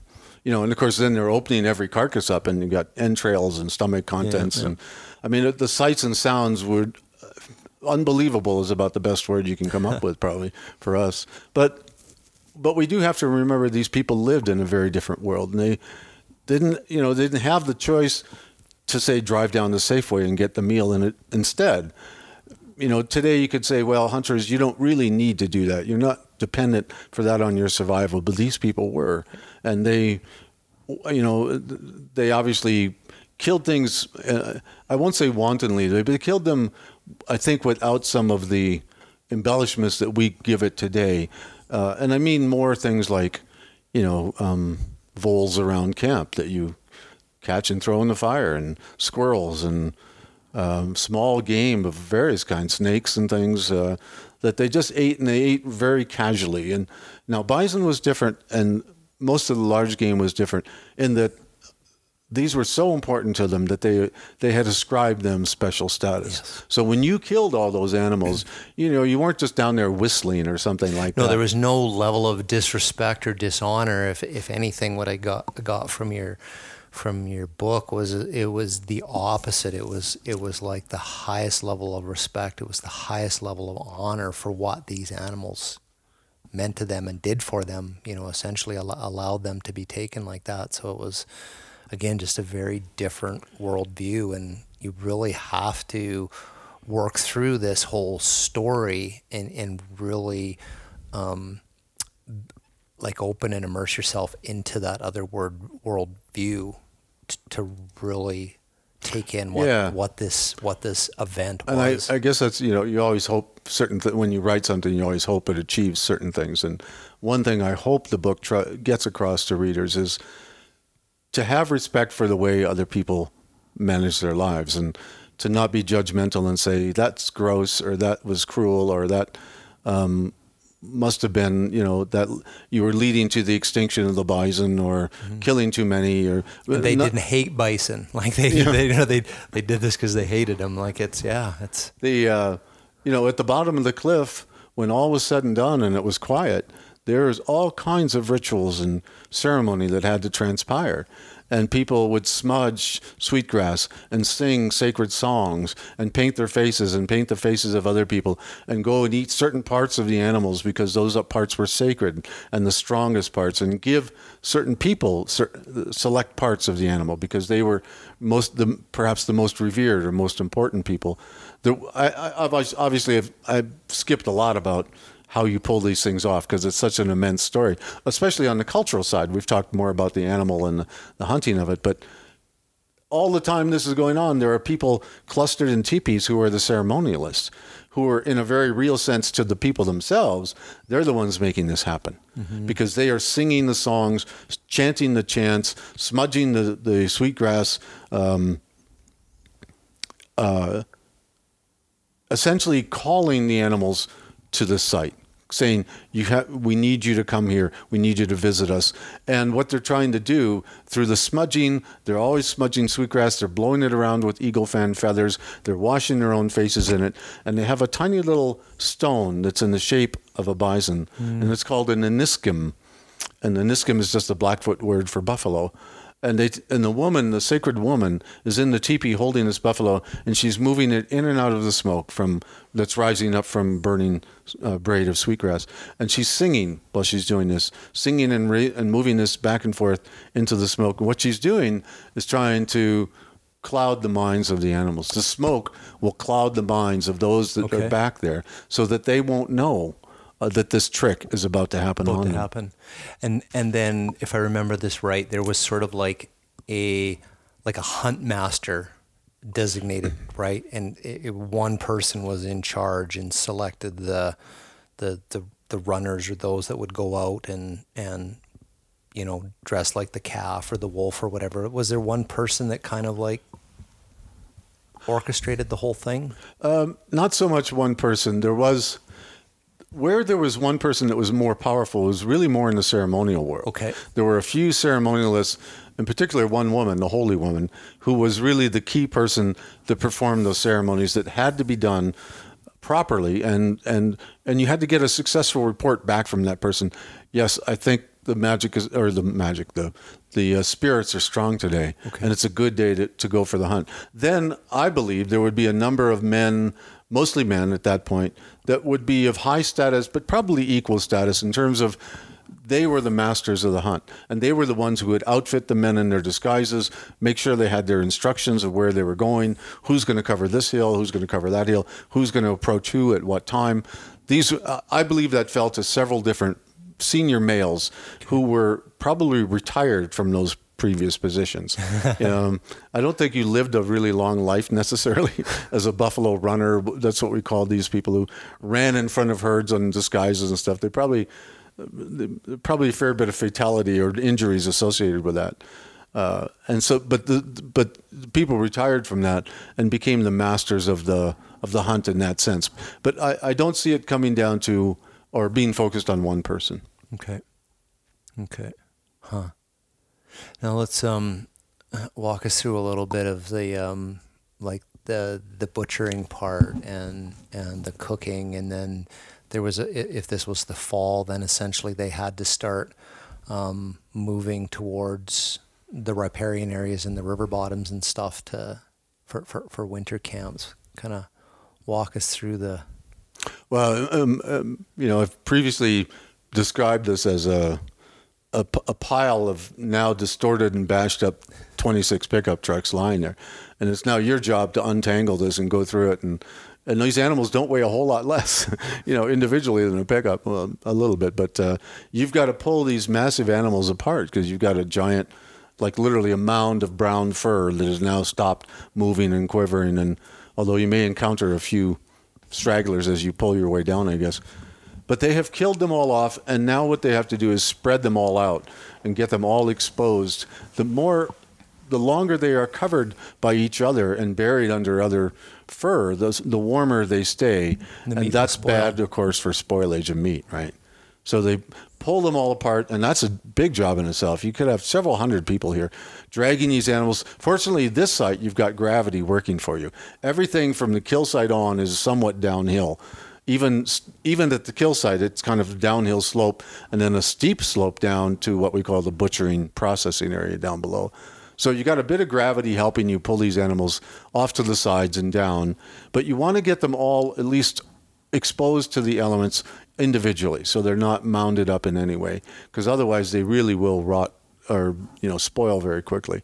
So they did that, we think, and I, in my book I describe it as kind of a um, like an early uh, an early automotive factory plant where it's like a um, uh, a lineup of people who know their specific job. So it's like a machine. Yeah, like like the assembly line. Yeah. Yeah.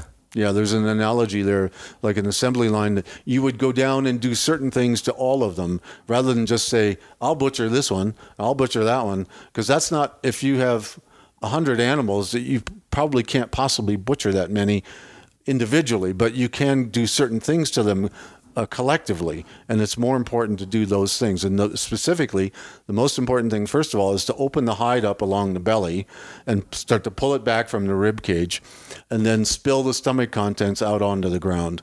And although in really bad times, and we have lots of accounts of native people cherishing the stomach contents because that's food, you know, and you can eat it. But now you're faced with, you know, hundreds of roasts and steaks and and you've got the best of everything. There's a point at which you let some things go here. The blood, for example, was very often collected and made into a, a really um, uh, favorite soup of theirs. But when you've got a hundred animals, all of them dead, and you have to process these, you can't possibly be getting the blood from all of them. So you're gonna, a lot of that's going to spill into the soil. Now you might collect it from ten or fifteen or who knows what.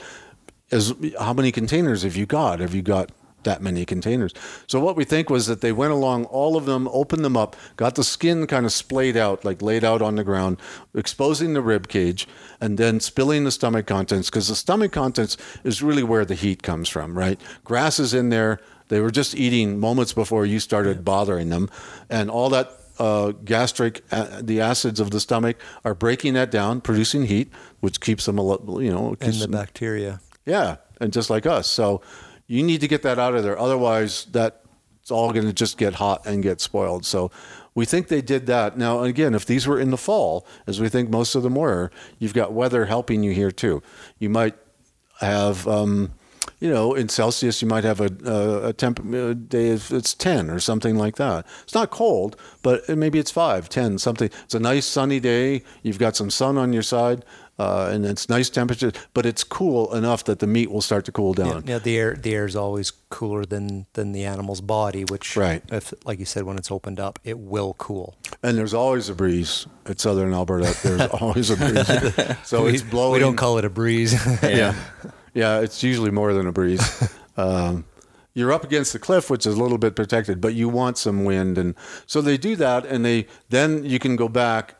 Now, what you've done is the basics that will save for you most of the carcasses that they're not going to spoil at this point. And people are grabbing, you know, hunks of meat and just eating them raw. We know they ate some of the some of the organs, the kidneys were eaten raw. Some of them um, took bites out of the heart and passed them around. And you know, people you can imagine there's quite a lot of celebrating going on.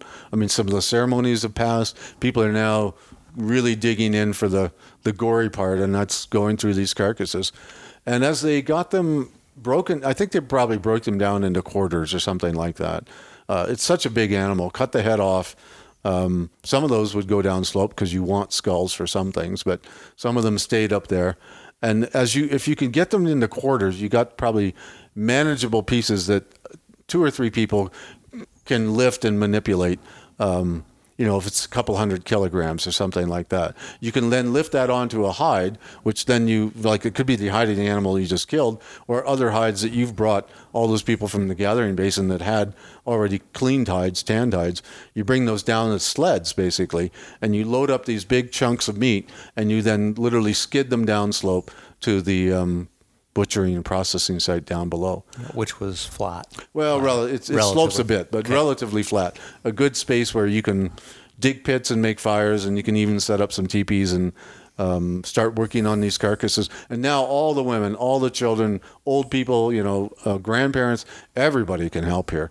Whether it's gathering chips for fires or throwing more wood on a fire or cutting strips of meat to hang on a on a wood rack that was the drying rack to get them to lose their moisture.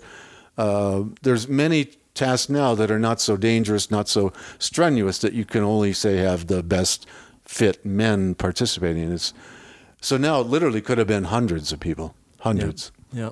We don't know the exact number that came together for these events, but I should mention that this was not um, this would not be any group that ever existed in mass for any other purpose, right? Like these, the numbers that come together for this are such that it is. Um, a band, you know, of 50 people from one place, and maybe Small Chief's band from over here, and Little Son's band from over here. And these are all coming together to make this work, and they're all going to split and divide this. But when it's all over, many of them will split up again and go in different directions. Oh, okay, So these are.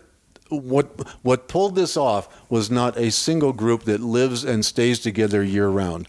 These are called band societies, and usually bands are typically 50 to 75 people uh, often following sort of one general family leader who's kind of recognized as a, a smart, intelligent, you know, leader seems to do good things and not get us in trouble and knows where the game is and provides some leadership. And those come together to make this thing happen. That's why it's called a communal hunt. Okay. Not because there's a lot of animals, but because there's a lot of people. Yeah. And those people and don't not- not exist. one single community, but Right. yeah, gotcha. Many communities. And after it's over, uh, again, they probably won't stay together as that large group because that presents too big a drain on any local resources. You know, you, yes, you've got food you're taking away with you, but you also need wood for fires. You need water. You need um, you need to do some fresh hunting now and then. And if you're 500 people, that's too much. Yeah. You split and go in different Yeah. directions. Now you talked about the um, the technique of um, how they started to render like the bones and extract the fat and the grease and the marrow and stuff.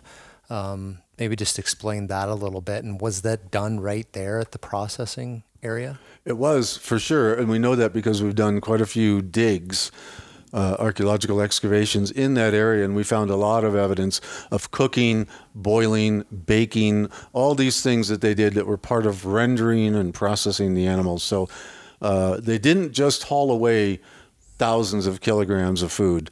I mean, ultimately, they did haul away a lot of weight of food, but it had been processed down to something uh, often quite a bit less in weight. And that was, of course, a big part of the reason was that uh, a few hundred people are very hard pressed to carry tens of thousands of kilograms of, of meat and fat and hide and bones and everything with them. So they render it down. And if, for example, if you strip meat, meat thinly and hang it on a rack, well, water is about 60% of meat content. So right there, you can reduce the weight almost 60% by just getting it super dry in the sun, right? You also, by drying it, you essentially make it into jerky and it, um, once it's got that hard little skin on it, you remember, you know, when meat sat outside in the sun for Yep. even a few hours, it gets that little rind on it. You could Yep. tap it with your fingernail. Well, that means flies can't land on it and lay their eggs and stuff, right? So it's it's already helping to preserve it, and then you can smoke it. And people smoked meat, but they also dug these pits in the ground, and a, a number of different kinds. We generally call them roasting pits and boiling pits and the boiling pits were meant for holding water, so they had to be watertight, and then bringing that water to a boil. And to make a watertight pit, if you know, these are all things that you, most of us don't think how would.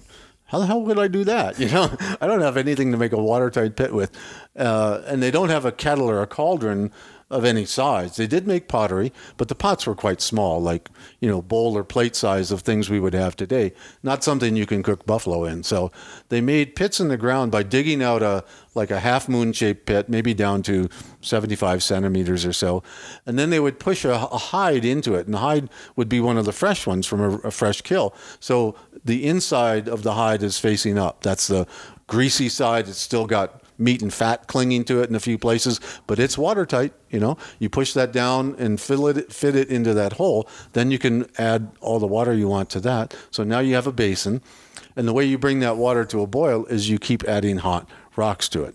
And you heat rocks in a fire, which is usually made right next to it, so you don't have to go very far. And you have fork sticks that you can lift the rocks with. So these are kind of rounded cobbles, basic river cobbles that you would see um, in a campfire today. And you would lift those when they're super hot, put them in the water, and you get a great hissing sound. And you know some of the rocks break and shatter, fall to the bottom, and the water gets a little warmer. And you you lift out the rocks that have been in there a while, and you put them back in the fire. Meanwhile, you put in more hot rocks in, and it's this gradual replacement process. The rocks get cold, you put them back in the in the fire. They get you know you put more heat into the water, and eventually we've done this. We've experimented in my campsite and you can create these and you can boil water in 20 or 30 minutes or so. And then you keep the water boiling by just adding more hot rocks and taking cold ones out. And it works pretty well. So we call those boiling pits. Now imagine you're at the end of all a couple of days of all this and you just kind of walk away. And you walk away and you may or may not try and reclaim that hide. The thing about it is we found because we used the hide so we know this from experience um, it's pretty yucky and that parts that were underground or into the ground and had boiling water in them for two days at a time, it's you know it's gamey and slimy and mm. uh, lost all its color. It's um, I don't know you can do anything with that. Right. So they may have just walked away from those. I mean, alternatively, if they're more resourceful than me, which is likely, they may have pulled them out of the ground and spilled all the contents around that hole and back into that hole and drag those hides out for something. I don't know. Uh, they may have had uses for them, or at least the upper parts that were not underground, maybe they cut those away or something. Yeah. But whatever the case, they eventually walked away from these cooking features that they had in the ground, and they left behind a big, obvious archaeological signature. So that that that type of processing was going on there. So the boiling was they were they were breaking the bones and putting it in to extract the grease out of the bones. Is that that was a big part of what they boiled? They boiled bones to get grease out of them, and for that they mainly used the bones that we know are richest in grease, which is primarily leg bones, but but not exclusively and they would break those in small pieces because like anything today if you're making soup on your stove the smaller you break up say the chicken bones of the chicken you're you're about to render the more you break the bones up the more surface area the hot water has to go to and drag some grease out if you put in big bone you only get what the water can get at yeah. so they smash these bones up it's kind of a nightmare for archaeologists you know we're no longer able to identify any of the bones anymore. They're just they could be literally kilograms and kilograms of these smashed now shards. white shards of, of bone matter.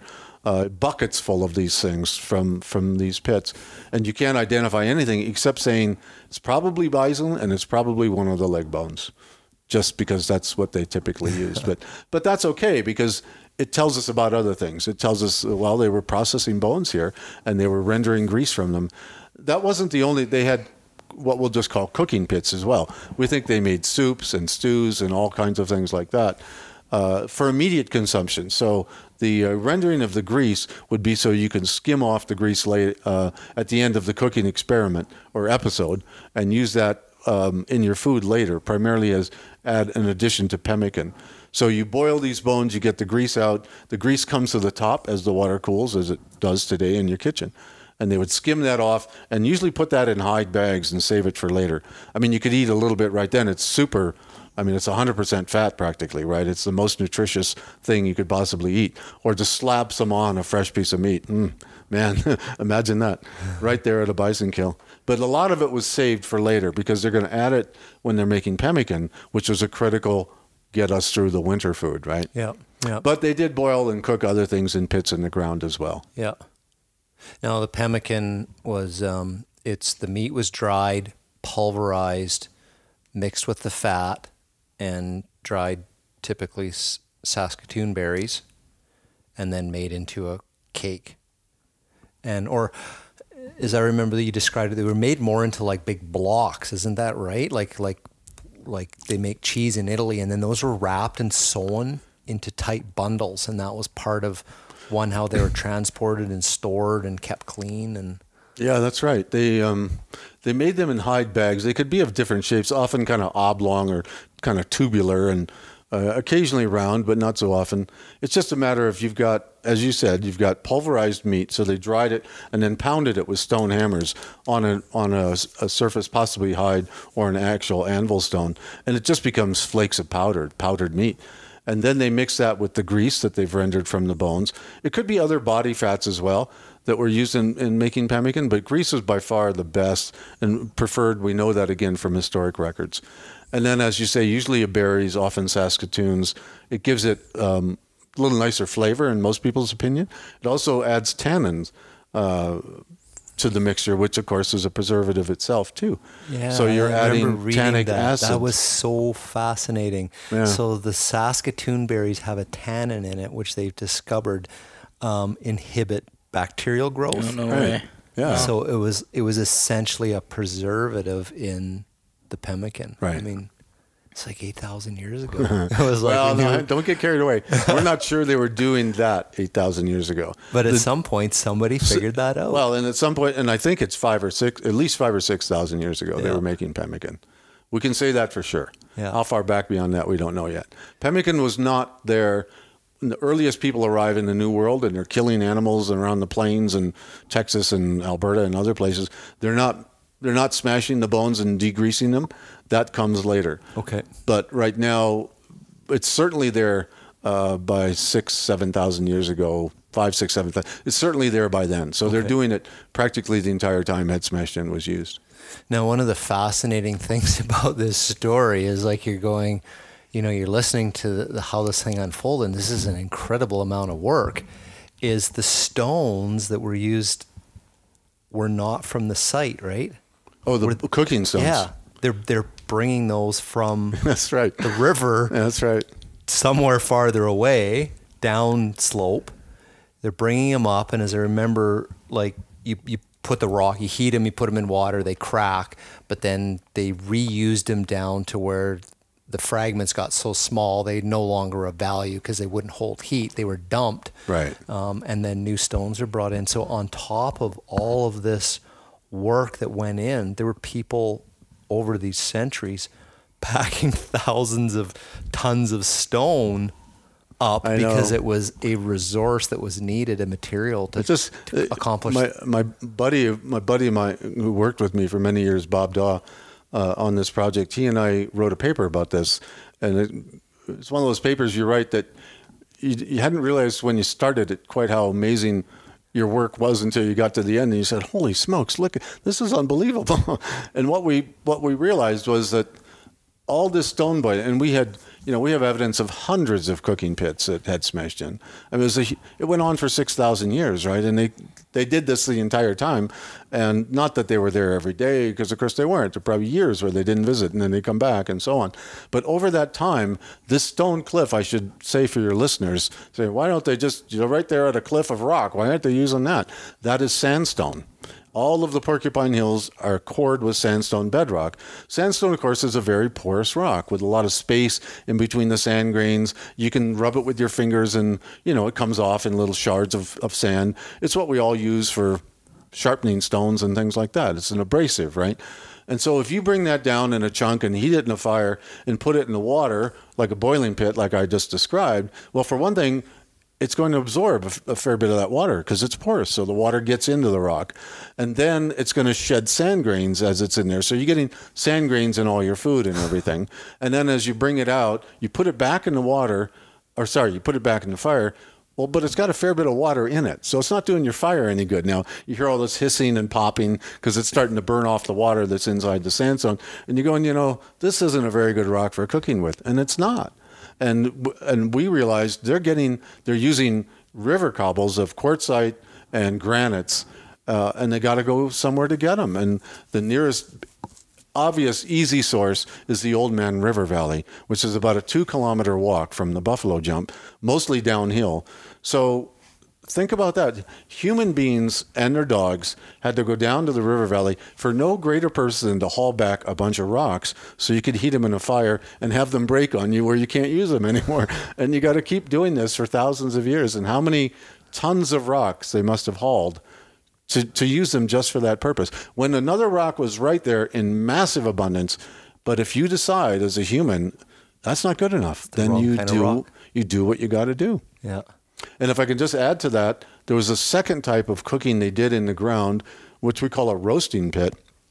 I won't go into a long explanation, But in that case, they actually preferred the sandstone and they used sandstone slabs. And we don't find those river cobbles there.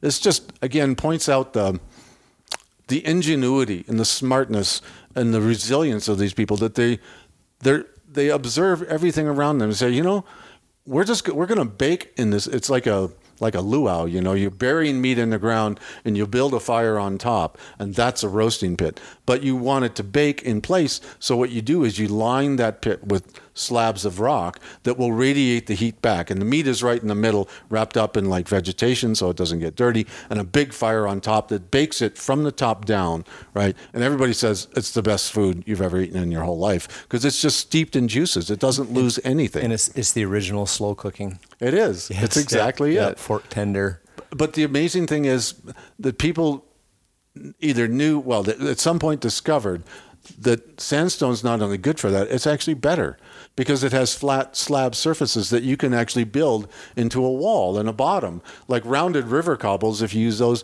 they're all rounded and they're going to lose a lot more of the peripheral heat that goes around them. These slabs are just like a, it's like you built an oven, right? It's an earth oven. That's what it is.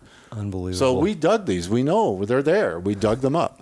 Uh, we had earth ovens made out of sandstone, and we had boiling pits with these river rocks, cobbles, because you needed a different rock to do exactly what you wanted to do. Yep. And they were fussy enough and yet smart enough to know what works best.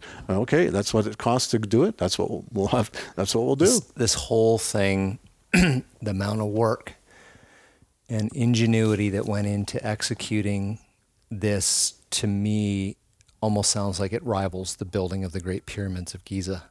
Like like it and and that was just that was like outlandish burial chamber for a pharaoh. This was this was food for hundreds of people over thousands of years, like the the very necessities of life, but the work that went into it, almost in my mind, yeah. seems to rival you know.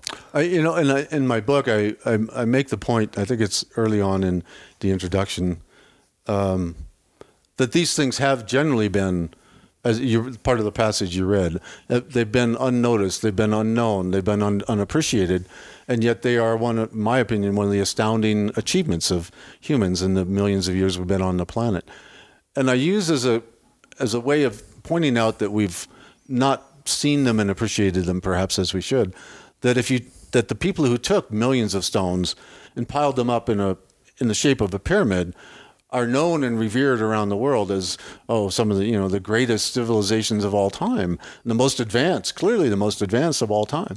But as you say what was the purpose of that it was to bury one dude inside it and mil- you know well, I wouldn't say millions thousands of people undoubtedly were slave labor to build that thing probably in many cases took dozens or hundreds or they of were years. to speak to the aliens whatever you whatever Yeah. you want to believe but well, there's that too. Yeah, they could have been tractor beamed down by alien ships. But in the case of the drive lanes, they were laid out in lines on the prairies, sometimes going for many, many kilometers, involving thousands of rocks, and yet no one knows about them. No one sees them. There's no visitation to something like that, like there is the pyramids, just because it's not seen as a sign of civilization. If they piled them up, maybe they would have been recognized. Yeah. They laid them out and they were forgotten. Now, I think pretty much everybody knows the rest of history here. The Europeans came to North America. Um, there was the slaughter of the bison, nearly drove them to extinction, ex- extirpated them from large areas. Aboriginal people across North America ceased to have them available, you know, to hunt. When was the end of head smashed in buffalo jump when it was used? Well, of course, we don't have an exact date. We can never put our finger on a calendar and say it was, you know, 19 to 1827 period. or something. Um, we have evidence of uh, native people in uh, around the, the around 1800, 1790 to 1800. We have evidence from European uh, journals that right in the Porcupine Hills, native people were trying to drive bison over cliffs, but they were actually using horses at that time, and the drives were failing because people were just kind of saying, well, let's just see if we can pull this off. You know, maybe if we don't have to do all that work and we can ride alongside of them and spook them over the cliff, so be it. Uh, and this one observer said they were trying their old traditional ways in a new way and it didn't work. So then they'd get out their guns and shoot the animal, right? In that case, it wasn't so important that it worked because they had the guns to, to serve as a backup. That was around 1790 to 1800. We know that jumps were still being used uh, in attempt. Um, we think after that time, there would be groups that didn't have horses that would periodically come back to the jumps. But sometime, I would guess, early in the in the 1800s, probably all of these stopped being used. Once you have guns, once you have horses, nobody's going to do this anymore. So you know, I've at various points in my career, I've said 1820s, 1830s, 1840s. I don't know okay. an exact date, but I would guess somewhere in there was the last time these jumps were ever used. Right. And we do have photographs. Um, uh, we have photographs of a number of the buffalo jumps from early days, around turn of the century anyway. And from the ni- 1912, it's either 1911 or 1912, there's some photographs of head smashed in looking up this kind of bone bed, river of bones that literally tra- trailing down from the kill site and there's even a little human being in there for a scale. Somebody was out for a little Sunday afternoon visit, took a photograph, but you can see the white of the bone that's been bleached by the sun, and those are the, the bones, of course, of the last animals that would have come over the cliff, and that was shot in I think either 1911 or 1912. So um, it would be reasonable to expect if the last jump was 50, 75 years before that, that those bones would be about in that kind of condition that by condition. now bleached yeah. out. Yeah. So something like that. Interesting. Wow. This is a an amazing, amazing story. Part of Canada's history, way before Canada was ever thought of. The history of people in the peopling of North America. It's a it's a great story. Um, if you're ever in Canada, I would make head smashed in buffalo jump uh, on your list to come and see. I would. Everybody comes here and it's like, oh, we want to see Banff and the national parks. It's like, then drive south and you know see head smashed in. I'll, I'll leave it to, to people to get the book, but you were an instrumental player in in creating the interpretive center that's there now. The the recognition of that as a as a World Heritage Site by UNESCO and and you tell that story in your book as well. And there's an interesting, uh, you know, kind of little caveat here, but in, um, was it, I can't remember if it was last winter or the winter before, um, the federal government of Canada, through national parks, uh, reintroduced bison into the Panther River of Banff National Park. And they were penned for about a year and then opened up. And they're hoping for these bison to reestablish, uh, you know, their their wild ways, and uh, whether or not we'll ever see them living out on, on the plains and stuff again, you know, again, and, and indigenous people being able to hunt them in whatever capacity is probably a pretty tough future for the bison because there's a lot of barbed wire fences and there's a lot of cattle and still fears over tuberculosis, but. Um, there's still a lot of stories um, that's attached to this big story of you know the hunting of huge herds of bison, and I would encourage people to uh, to get Jack's book. Uh, the last thing I want to leave you with is um, on his book. The uh, the picture on the cover is of uh, of a bison skull that's painted. Um, maybe I'll just let you just say a few little words about that, but the full story of that picture what it means, who created it, and the importance of that to the people here is explained in the book. So maybe just finish us off a little bit about what that. Yeah, I'd be happy to, Mark. Um, it's uh, I think it's a very powerful book cover. I'll be honest. I'm I'm I'm unbiased, obviously, because I'm the author. Uh, I think it's a very powerful. I wanted that for the cover, and it, it was somewhat controversial in that that is a sacred buffalo skull. It's a painting, uh, it's a painted skull that's become sacred actually since it was painted. But it was painted by a friend of mine, a, a man who actually adopted me as his son, and and the man's grandson is is a man who currently works at Head Smashed In today, and in between them, the the son of the elder and the father of the or a relative of the guy who's working the jump is another good friend of mine, and they're all of the same family, and the family is called the Crowshoes. And it was Joe Crowshoe Sr. who painted that skull and was an, a, a, a friend of mine. And, and he gave me uh, a number of things, including a poster of that skull that he signed and dedicated to me. And when the book was coming out, I thought I really would like to have that on the cover, but I know that you don't want to offend people if you have something that would be regarded as, say, sacred and it shouldn't be shown. Used in a commercial purpose. Yeah. And so, um, fortunately, I had been around when Joe actually painted. I was there the day he painted that skull. And he was a good friend, and we had many talks about a variety of things, including what he thought that skull should and should, should not be used for he made it in modern times. He made it uh, in the traditional way. The design is completely traditional, and you can see that on skulls that are 100, 200 years old in museums around the world.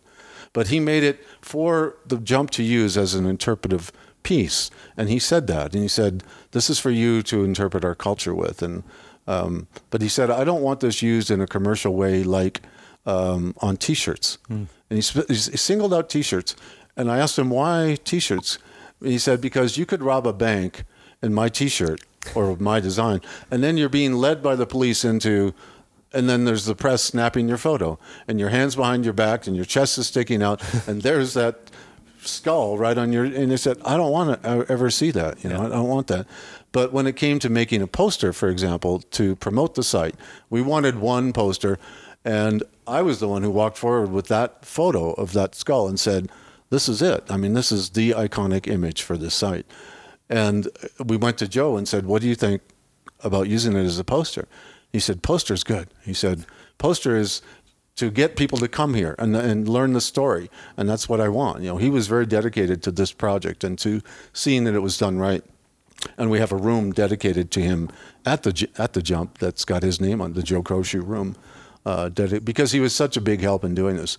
But he said the poster is good, and we've been selling it in the gift store ever since. And uh, I think it's it's a it's been a um, it's it's it's a great icon for the story of the site, you know, and Absolutely. kind of encapsulates everything. It's got the human component in the painting, the the bison component in the skull itself. And so I asked the family. Joe was dead by the time I had written my book, but the remaining family members are all close acquaintances of mine, and I asked permission. I said, "Can I use that on the cover?" And they said, "Yeah." They said Joe they thought would be pleased to see that. No, that's wonderful. Jack, thank you so much. Yeah, it was awesome. This was an amazing story, uh, an amazing journey. Uh, imagining head smashed in Aboriginal buffalo hunting on the Northern Plains by Jack W. Brink. Find your local bookstore, get a copy. Mine is broken spine, tattered, tagged, and I'd be honored if you sign it before we leave. I'll be happy to do that, and, and I want to thank you two guys both. Um, this has been a real pleasure doing this. It has. Uh, it has. You know, I've, it's the kind of thing you, you, can tell from my voice. I guess I love to talk about this. I love the story. I love a chance to the the idea that hundreds, maybe thousands more, will hear this over the years because it's now out there in the. It's archived. Yeah. Yes. Um, you know, there are various films around the world that have been made that have me in them. Uh, doing a bit part here and there, saying, you know, the arrowheads are found, you know, this kind of thing. But this is a this is a much more comprehensive story of sort of almost start to finish, and it's archived. You say it's like um, it's out there now. So absolutely, thank you for your efforts to do this. I appreciate it, and I appreciate thank you. being here. Yeah, Thanks you. for listening, everybody. Uh, pick up the book and go to southern Alberta and visit Head Smashed In Buffalo Jump. You won't regret it. We'll see you in the next episode.